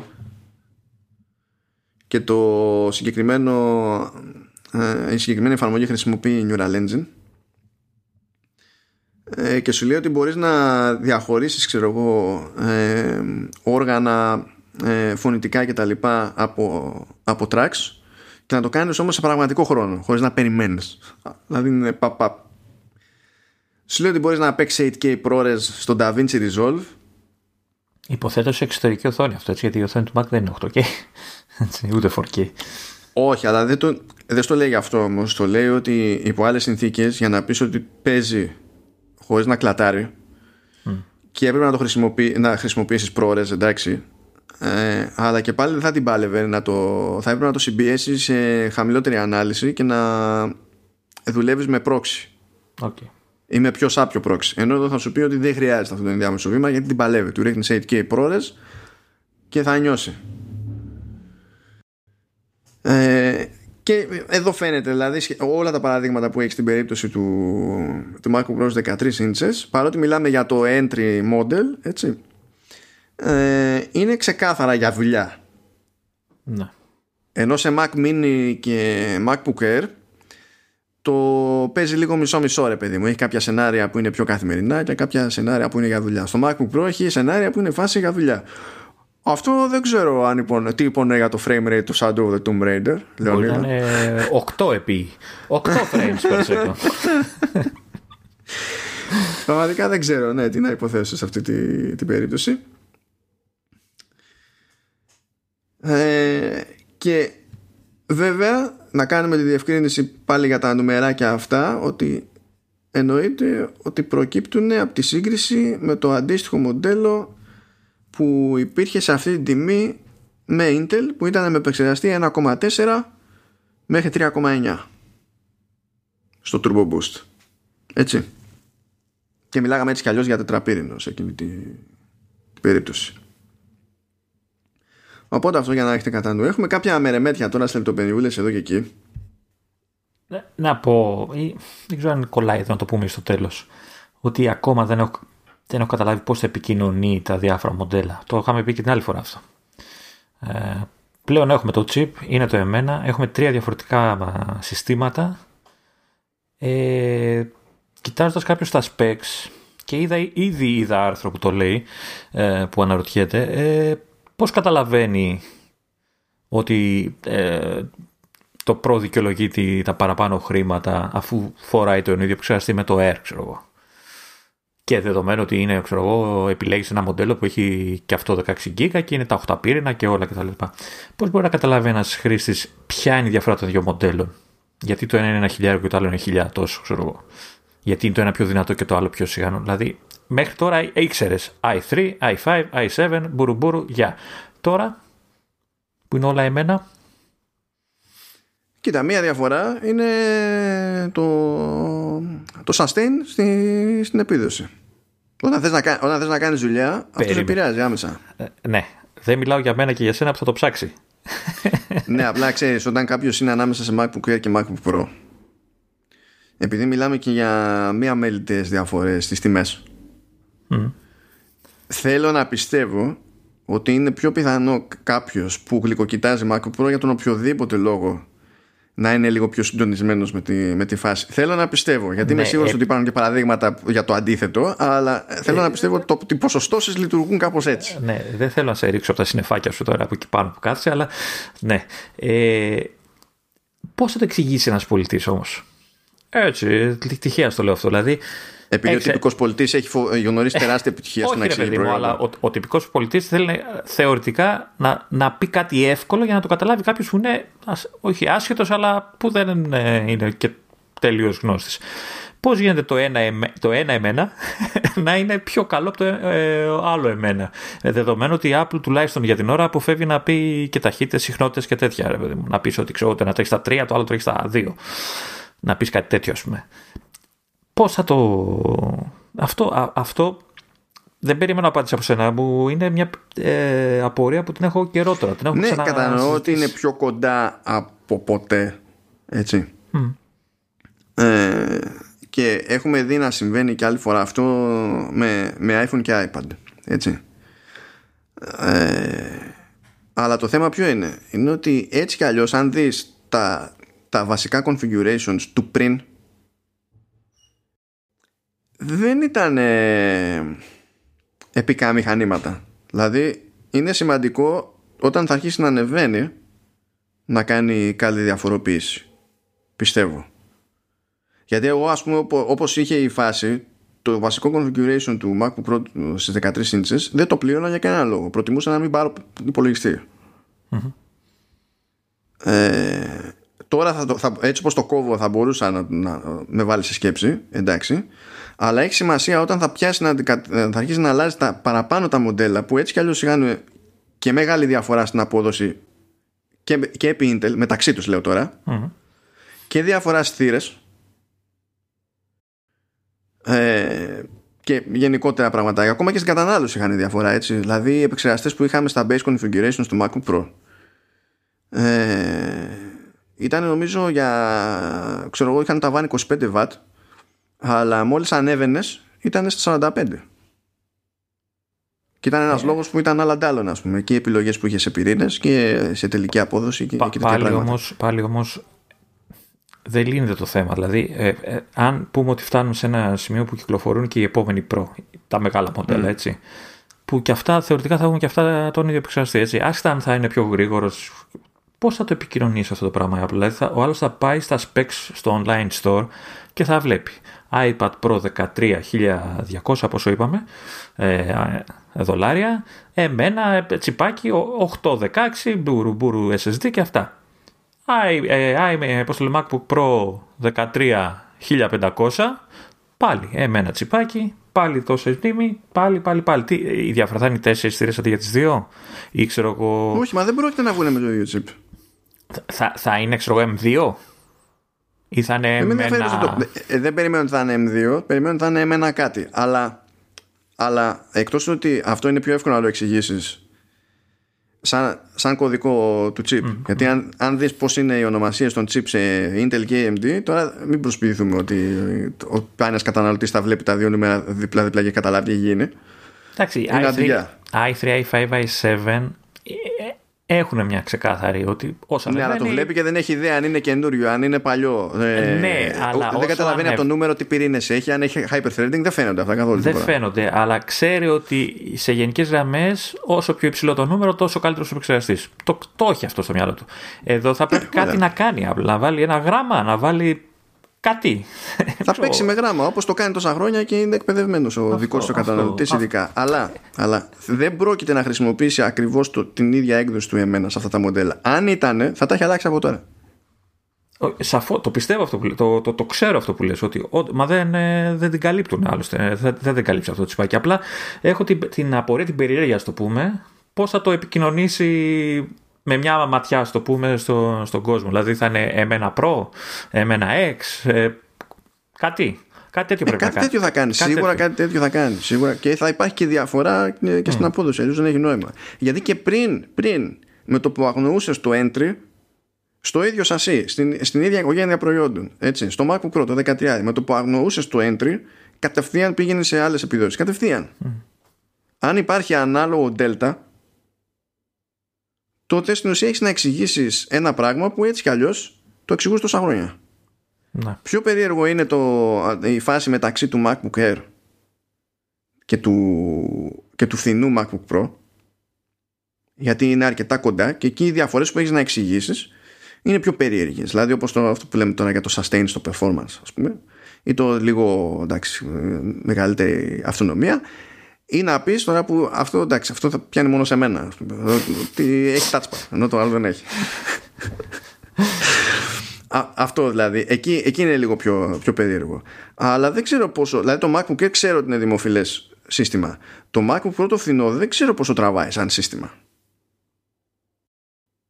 Δεν ξέρω αν, είναι, αν απασχολεί πολύ κόσμο ή όχι όταν αυτός ο κόσμος μπει στη φάση να, να κοιτάξει MacBook Pro αντί για MacBook Air. Δεν έχω ιδέα. Αν, αν δεν πουλάει αρκετά το φθηνό MacBook Pro τότε όλο αυτό δεν είναι ιδιαίτερο σημείο τριβής. Γιατί θα ξέρει η εταιρεία ότι έτσι κι αλλιώς είναι σπάνιο το δίλημα. Και ήταν ήδη σπάνιο. Αλλά αυτό είναι το ευνοϊκό σενάριο, το οποίο δεν ξέρω καν αν ισχύει. Έτσι. Θα μείνω με την περίεργεια. Θεωρητικά δεν θα αργήσουν πάρα πολύ τα επόμενα μου. Εντάξει, θα έχουμε κάποιους μήνες ακόμα βέβαια. Αλλά είμαι, είμαι περίεργος να δω τι θα κάνει, πώς θα το επικοινωνήσει. Να πούμε κάτι ψηλά που, που έχουν μείνει εδώ πέρα. Που έχουν και καλά το ένα, δεν έχει απαραίτητα πλάκα, αλλά εντάξει, τέλος πάντων. Εγώ θα προσποιηθώ ότι έχει πλάκα. Λοιπόν, τα, τα μοντέλα αυτά με εμένα δεν υποστηρίζουν εξωτερικές GPU. Πω, πω πόσο πονάει ο κόσμος του Mac Mini αυτή τη στιγμή. Δεν ξέρω. Δεν ξέρω, δηλαδή ενώ είναι, ένα, είναι μια ευελιξία που είναι nice to have, δεν έχω ιδέα πόσοι έχουν κάνει τον κόπο, γιατί δεν ήταν μικρή επένδυση. Ήταν μεγάλο το κόστος, ναι, όντως. Δηλαδή για να πεις ότι κάνω αυτό που υπονοεί το concept έπρεπε να δώσεις 5-6-7 κάτω στάρικα.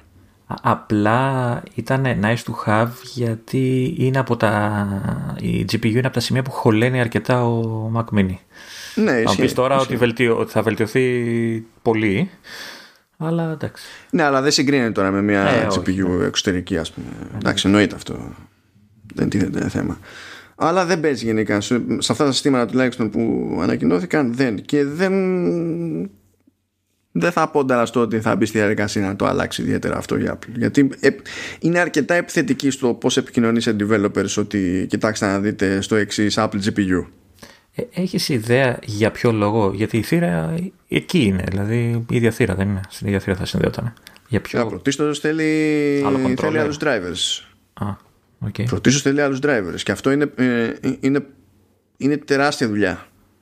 Και για το, και για την AMD και ενδεχομένως για την Nvidia. Αλλά ως γνωστό, Nvidia τη σιχαίνεται η Apple, οπότε είναι non issue. Δεν σε ενδιαφέρει πόσο δυσκολεύεται κάποιος να γράψει driver όταν δεν σε ενδιαφέρει καν να υπάρχει ο driver. Οπότε, OK. Okay. Ε, και είναι και δουλειά και από, τη, από την Apple. Όταν κάνεις τέτοια αλλαγή, είναι χοντρό, δεν είναι χαβαλές το εντάξει, κοτσάρο ένα driver. Θεωρητικά μπορεί να αλλάξει γνώμη, να, να προσθέσει αργότερα κάνοντας όλη αυτή τη δουλειά. Ή ναι, θεωρητικά γίνεται. Θεωρητικά. Πώς γίνεται. Αυτό. Αλλά δεν, δεν, δεν είναι κάποιο hardware, δεν είναι κάποιος controller που δεν υπάρχει περίπτωση να, να αναβαθμιστεί με κάποιο τρόπο. Είναι software ουσιαστικά το, το θέμα. Ναι, γιατί αυτό που παίρνεις με την αυτό που χρησιμοποιείς είναι PCI lanes. Υπάρχουν αυτά. Αν δεν υπήρχαν, δεν θα είχαμε Thunderbolt. Ναι, ναι. Και τα PCI lanes τι είναι, ένας διάδρομος που σε στέλνει κατευθείαν CPU. Μπορεί να θέλει ενδεχομένως να πειραχτεί και κάτι CPU, αλλά δεν λειτουργεί συνήθως έτσι. Γιατί και στο. Ε, πώς να σου πω, και σε ένα desktop να πας να στείλεις κομμάτι-κομμάτι, όταν θα κοτσάρεις μέσα την κάρτα, πηγαίνει και χρησιμοποιεί PCI lanes. Είναι, είναι αυτό που κάνει. Okay. Νομίζω ότι είναι συνδυασμός του είναι πίξιμο να ετοιμαστούν νέοι drivers και το ότι δεν πολύ δίνει δεκάρα η Apple ειδικά αν ξέρει ότι έχει κάτι της προκόπας σε δική της GPU. Αλλά αυτό είναι νωρίς να το καταλάβουμε εμείς. Γιατί ξεκινάει μια διαδικασία τώρα που υποτίθεται ότι θα πάρει χοντρικά δύο χρόνια. Ε, είπαμε ότι τα καινούργια αυτά μηχανάκια υποστηρίζουν Wi-Fi 6, εντάξει. Απλά από τι λεπτομέρειες που μου αρέσουν είναι ότι έγιναν αλλαγές στα function keys του MacBook Air. Και δεν καταλαβαίνω γιατί αυτές οι αλλαγές τα έβαλα ανακατεμένα. Όχι, καταλαβαίνω γιατί είναι. Τα έβαλα ανακατεμένα. Ε, όχι, απλά πήγα να αναρωτηθώ, ξέρεις, γιατί μόνο στο MacBook Air και όχι στο MacBook Pro και τι λέω, αφού το MacBook Pro έχει touch bar. Τι λέω, ποια ναι, function και ε, μπορεί να αλλάζουν τα ψηφιακά. Αυτά έτσι κι αλλιώς τα, ναι, τα πειράζει, παιδί μου. Δεν, και υπάρχουν τέτοια πλήκτρα που λέει.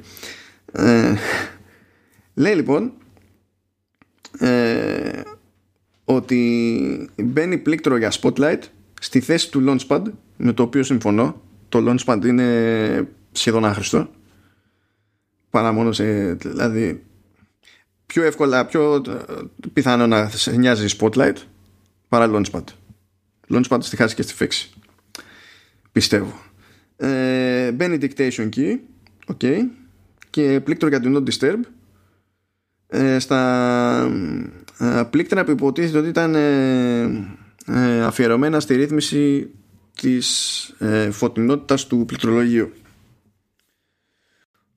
Αυτά τα πλήκτρα όντως υπάρχουν σαν επιλογές σε touch bar έτσι κι αλλιώς, οπότε άμα θες τα βάζεις. Άρα τι δεν θα μπορεί να φωτίζεις για να μειώνεις τη φωτεινότητα του πληκτρολογίου; Θα μπορείς. Απλά ε, ίσως να έχει άλλο keyboard shortcut ας πούμε ή να πρέπει να το κάνεις από αλλού. Ναι. Γιατί αντίστοιχα και το launchpad υπάρχει okay, το κάνεις και με gesture ας πούμε στο, στο trackpad. Δεν είναι. Απλά πριν είχε πλήκτρο ρε παιδί μου τώρα δεν. Και στην τελική εντάξει υπάρχουν και utilities και πηγαίνεις και αλλάζεις τα φώτα στα function keys και τα κάνεις ό,τι θέλεις. Δηλαδή αν έχει κάποιος τέτοιο καημό γίνονται αυτά τα πράγματα αυτό έτσι γιατί ε, α, το μετα... αυτό είναι το πιο αστείο. Το, F, το function key το ίδιο εξακολουθεί να γράφει FN αλλά έχει και, και emoji πάνω γιατί ταυτόχρονα λειτουργεί και ως πλήκτρο που ενεργοποιεί το emoji search. Αγαπώ αυτή την αλλαγή. Αυτό έχω να πω. Γιατί; Διότι αδυνατό μέσα σε όλα τα shortcuts που έχω συνηθίσει σε macOS να θυμάμαι το keyboard shortcut που φέρνει όπου και αν είσαι το πλαίσιο αναζήτησης για τα emoji. Εγώ δεν ήξερα καν ότι υπάρχει. υπάρχει, υπάρχει μονίμως, δηλαδή το πετυχαίνω με τη δεύτερη την τρίτη γιατί θυμάμαι στο περίπου αλλά στην πραγματικότητα όχι ακριβώς και ναι. ενοχλούμε κάθε φορά. Και όλοι φανταζόμαστε το, το μάνα να παλεύει με τα emoji. Τώρα αυτή τη στιγμή που μιλάμε προσπαθώ να Να θυμηθείς το σόργα να μου το πεις και όλα για να το παίξω κι εγώ. Κάτσε να δω. Λειτουργεί cheat. Και παρατάμε το podcast για να ψάξουμε για το emoji. Λοιπόν, είναι, είναι control command space. Το ξεχνάω πάντα. Control command space. Oh! okay. Και δεν είναι άκυρη σκέψη να λειτουργεί αυτό έτσι μπορώ να πω. Δεν, ξέρω βέβαια πόσο εφικτό είναι, πόσο βολικό είναι σε, σε MacBook με Touch Bar, διότι όταν πατάς το, το function key σου αλλάζει το τι δείχνει. Σου δείχνει υποτίθεται το ας πούμε control strip όπως το έχεις διαμορφώσει. Αλλά εντάξει, φαντάζομαι ότι αυτά λύνονται με μια ρύθμιση εδώ και εκεί και από εδώ πάνε και οι άλλοι.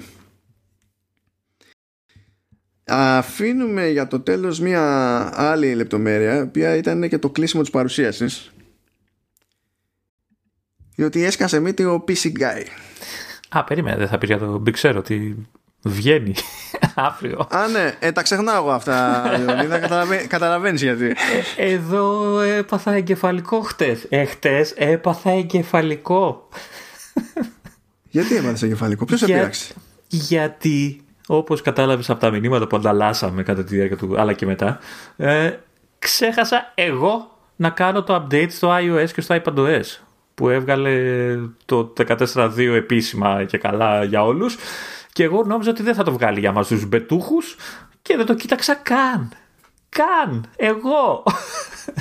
Ορίστε που έχει φτάσει ο κόσμος. Δηλαδή Εντάξει, τέλος πάντων. Αύριο. Βγήκε, ναι, βγήκε δεύτερο release candidate για, για Big Sur στο Beta Channel. Και θεωρώ ότι θα ε, φτιάχνει όλα τα προβληματάκια που μου περιέγραφε την προηγούμενη εβδομάδα. Γίνει όλα έτοιμα. Ε; Ε; Ε, να σου πω αλήθεια, δεν έχω κάνει δοκιμή για τα ζητήματα που είχαμε messages. Ε, αλλά θα δούμε.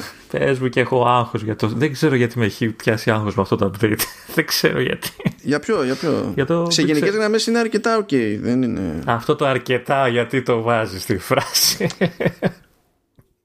Ε, γιατί εξακολουθώ έχω κάποιες απορίες, όπως σου είχα πει και σε άλλη περίπτωση, το είχαμε πει και σε άλλο επεισόδιο, ότι ένα κόμπιασμα που βλέπω σε μια-δυο εφαρμογές που χρησιμοποιώ συχνά δεν ξέρω αν είναι πλέον επειδή είμαι σε μηχάνημα τριετίας και η ανανέωση της εφαρμογής σημαίνει μεγαλύτερο βάρος και τα λοιπά ας πούμε ή αν είναι μπαγκιά της εφαρμογής. Έχω κάποια ερωτηματικά τέτοια ας πούμε.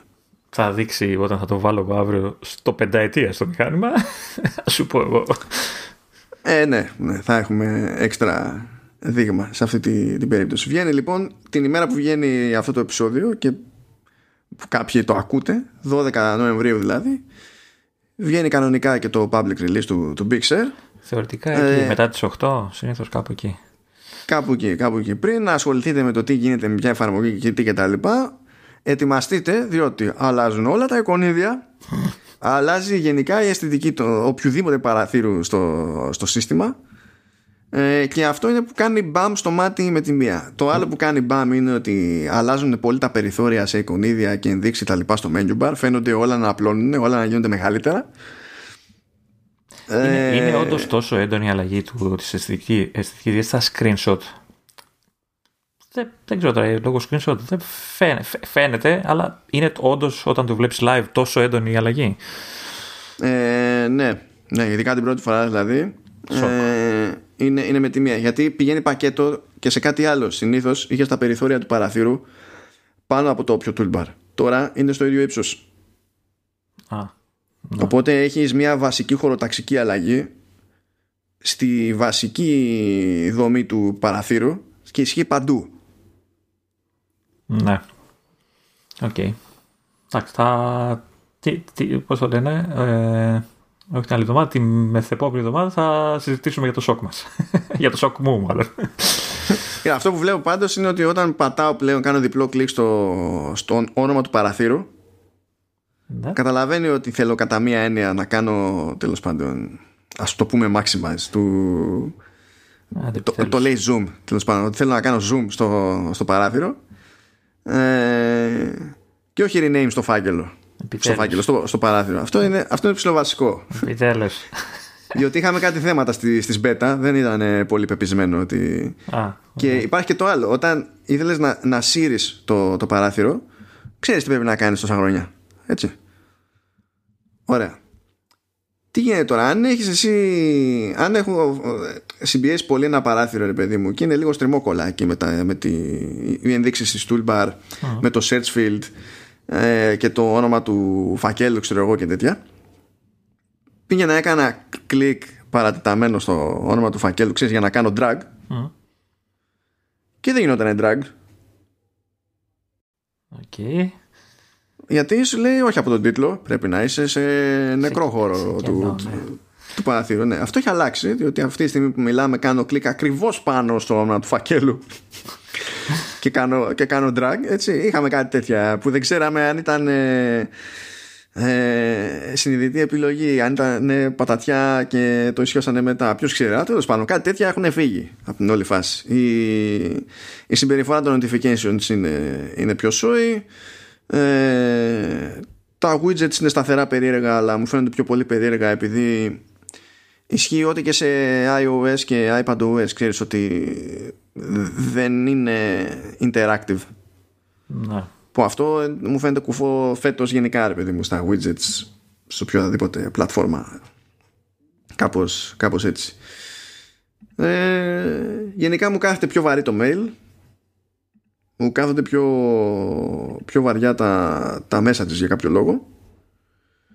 Που δεν, θα δεν έχω τσεκάρει αν ισχύουν ακόμα κάποια ζητήματα με τα, με τα notification badges ε, στο, στα messages θα, θα δούμε. Έχει ρε παιδί μου. Έχουμε πράγματα να τσεκάρουμε. Και λογικά θα αρχίσουν να σκάνε και μαζικά updates εφαρμογές από αύριο. Θα γίνει σφαγή. Ναι. Ε, κρατάμε πάντως ε, για την, ε, όχι την επόμενη επεισόδιο, για το μέθο επόμενο. Κρατάμε αυτό ότι θα επιστρέψω με δικές μου πρώτες εντυπώσεις. Εγώ θυμίζω δεν το έχω βάλει, δεν έχω βάλει την πέτα, οπότε θα είναι απότομη η επιλογή. Επιβάλλεται γιατί ε, και, εγώ από τη μεριά μου τα μισά που έχουν αλλάξει τα έχω ξεχάσει. Μπορεί για ναι. περισσότερα από τα μισά. Ενώ σε ένα θα σου είναι όλα καινούργια, ρε παιδί μου. Και εγώ πλέον δεν είμαι σε θέση ούτε καν να θυμηθώ ποια ήταν η πρώτη μου εντύπωση από το Α ή το Β. Να. Οπότε είναι ξεκάθαρα χρήσιμο. Θα με νοιάζει και εμένα να ακούσω δηλαδή πώς... Ε, ε... το, το, βασικό είναι ότι ε, θα δούμε αν θα με ακούσεις. Θα δουλεύει πάλι το audio hijack. Θα δουλεύει αφού έχουν σκάσει τα updates. Αφού ε, γράφω εγώ σήμερα που μιλάμε audio hijack είμαστε να, Είμαστε κομπλέδες. Να πούμε και τη μεγάλη χαρά ότι μετά από δύο χρόνια επεισοδίων για πρώτη φορά γράφουμε μέσω FaceTime. Ναι, ναι, είχαμε ένα μοναδικό bug που το έχουμε εξηγήσει που ε, ε, ήταν ένα bug που ε, ξεπρόβαλε μόνο όταν πατούσαμε rec στο hijack και οι δύο μέσω FaceTime και μόνο με εμένα και τον Λεωνίδα.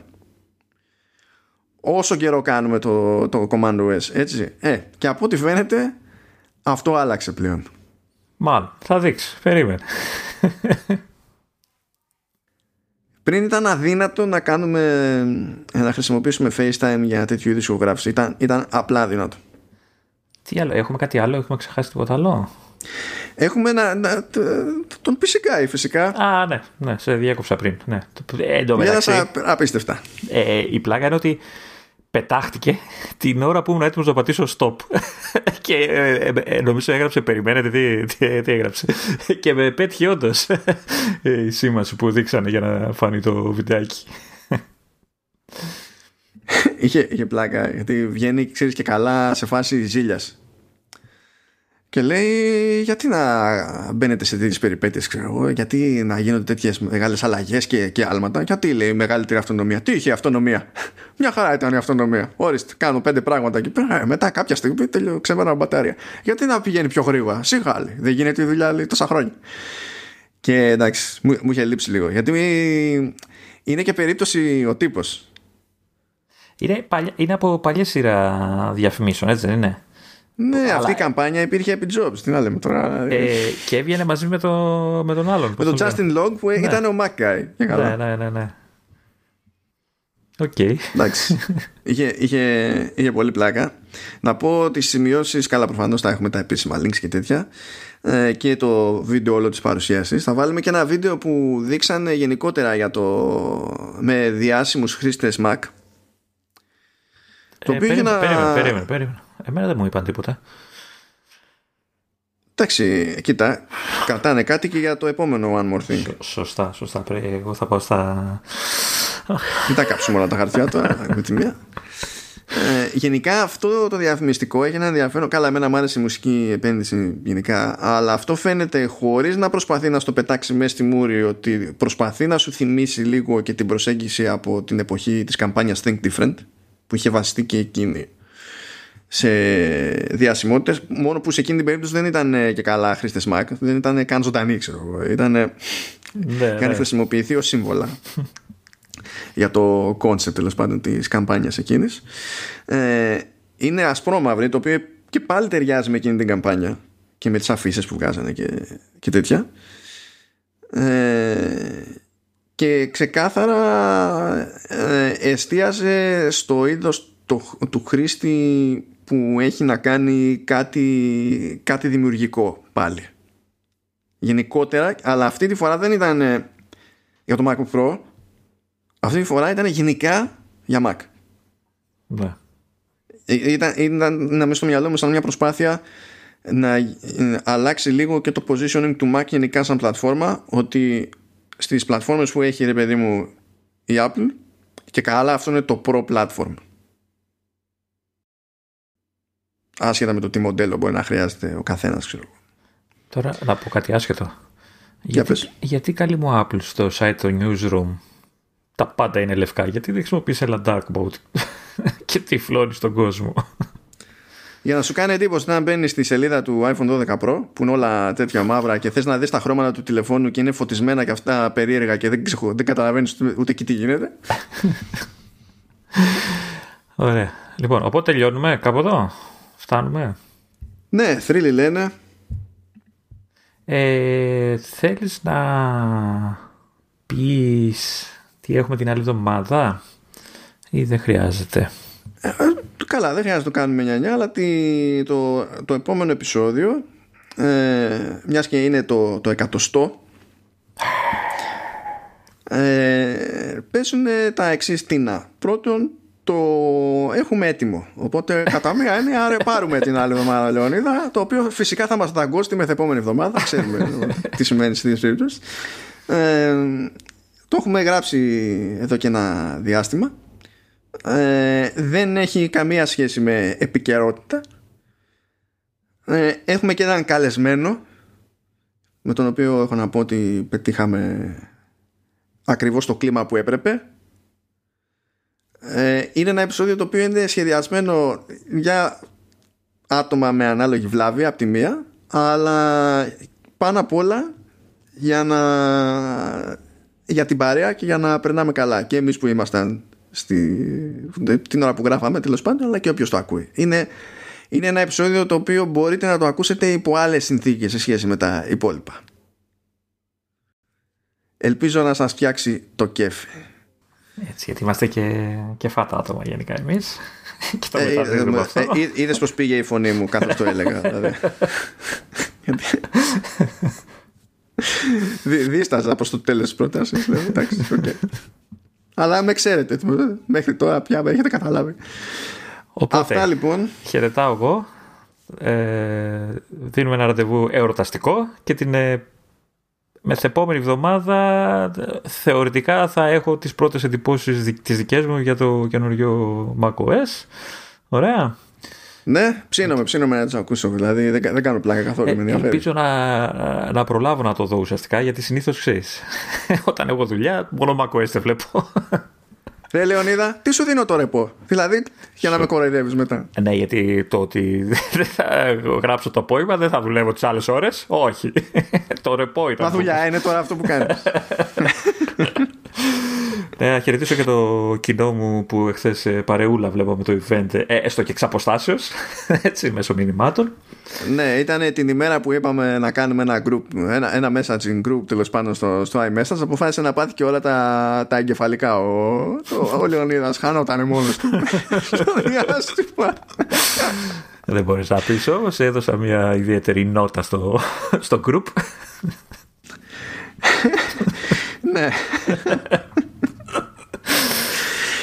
Και με αυτή την νότα, λοιπόν, ναι, αφήνουμε το επεισόδιο 99. Χαιρετούμε τα πλήθη. Ετοιμαστείτε για το εκατοστό που είπαμε την άλλη εβδομάδα. Και εδώ είμαστε μετά για να επανέλθουμε σε κλασικούς ρυθμούς και με τον Λεωνίδα να έχει ολόκληρο segment να γκρινιάξει.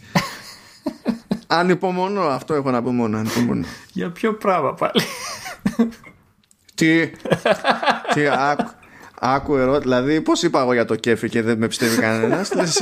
γιατί πάλι, γιατί να γκρινιάξω πάλι. Ναι, OK, okay. εντάξει, εντάξει. Τα λέμε. Τσάο.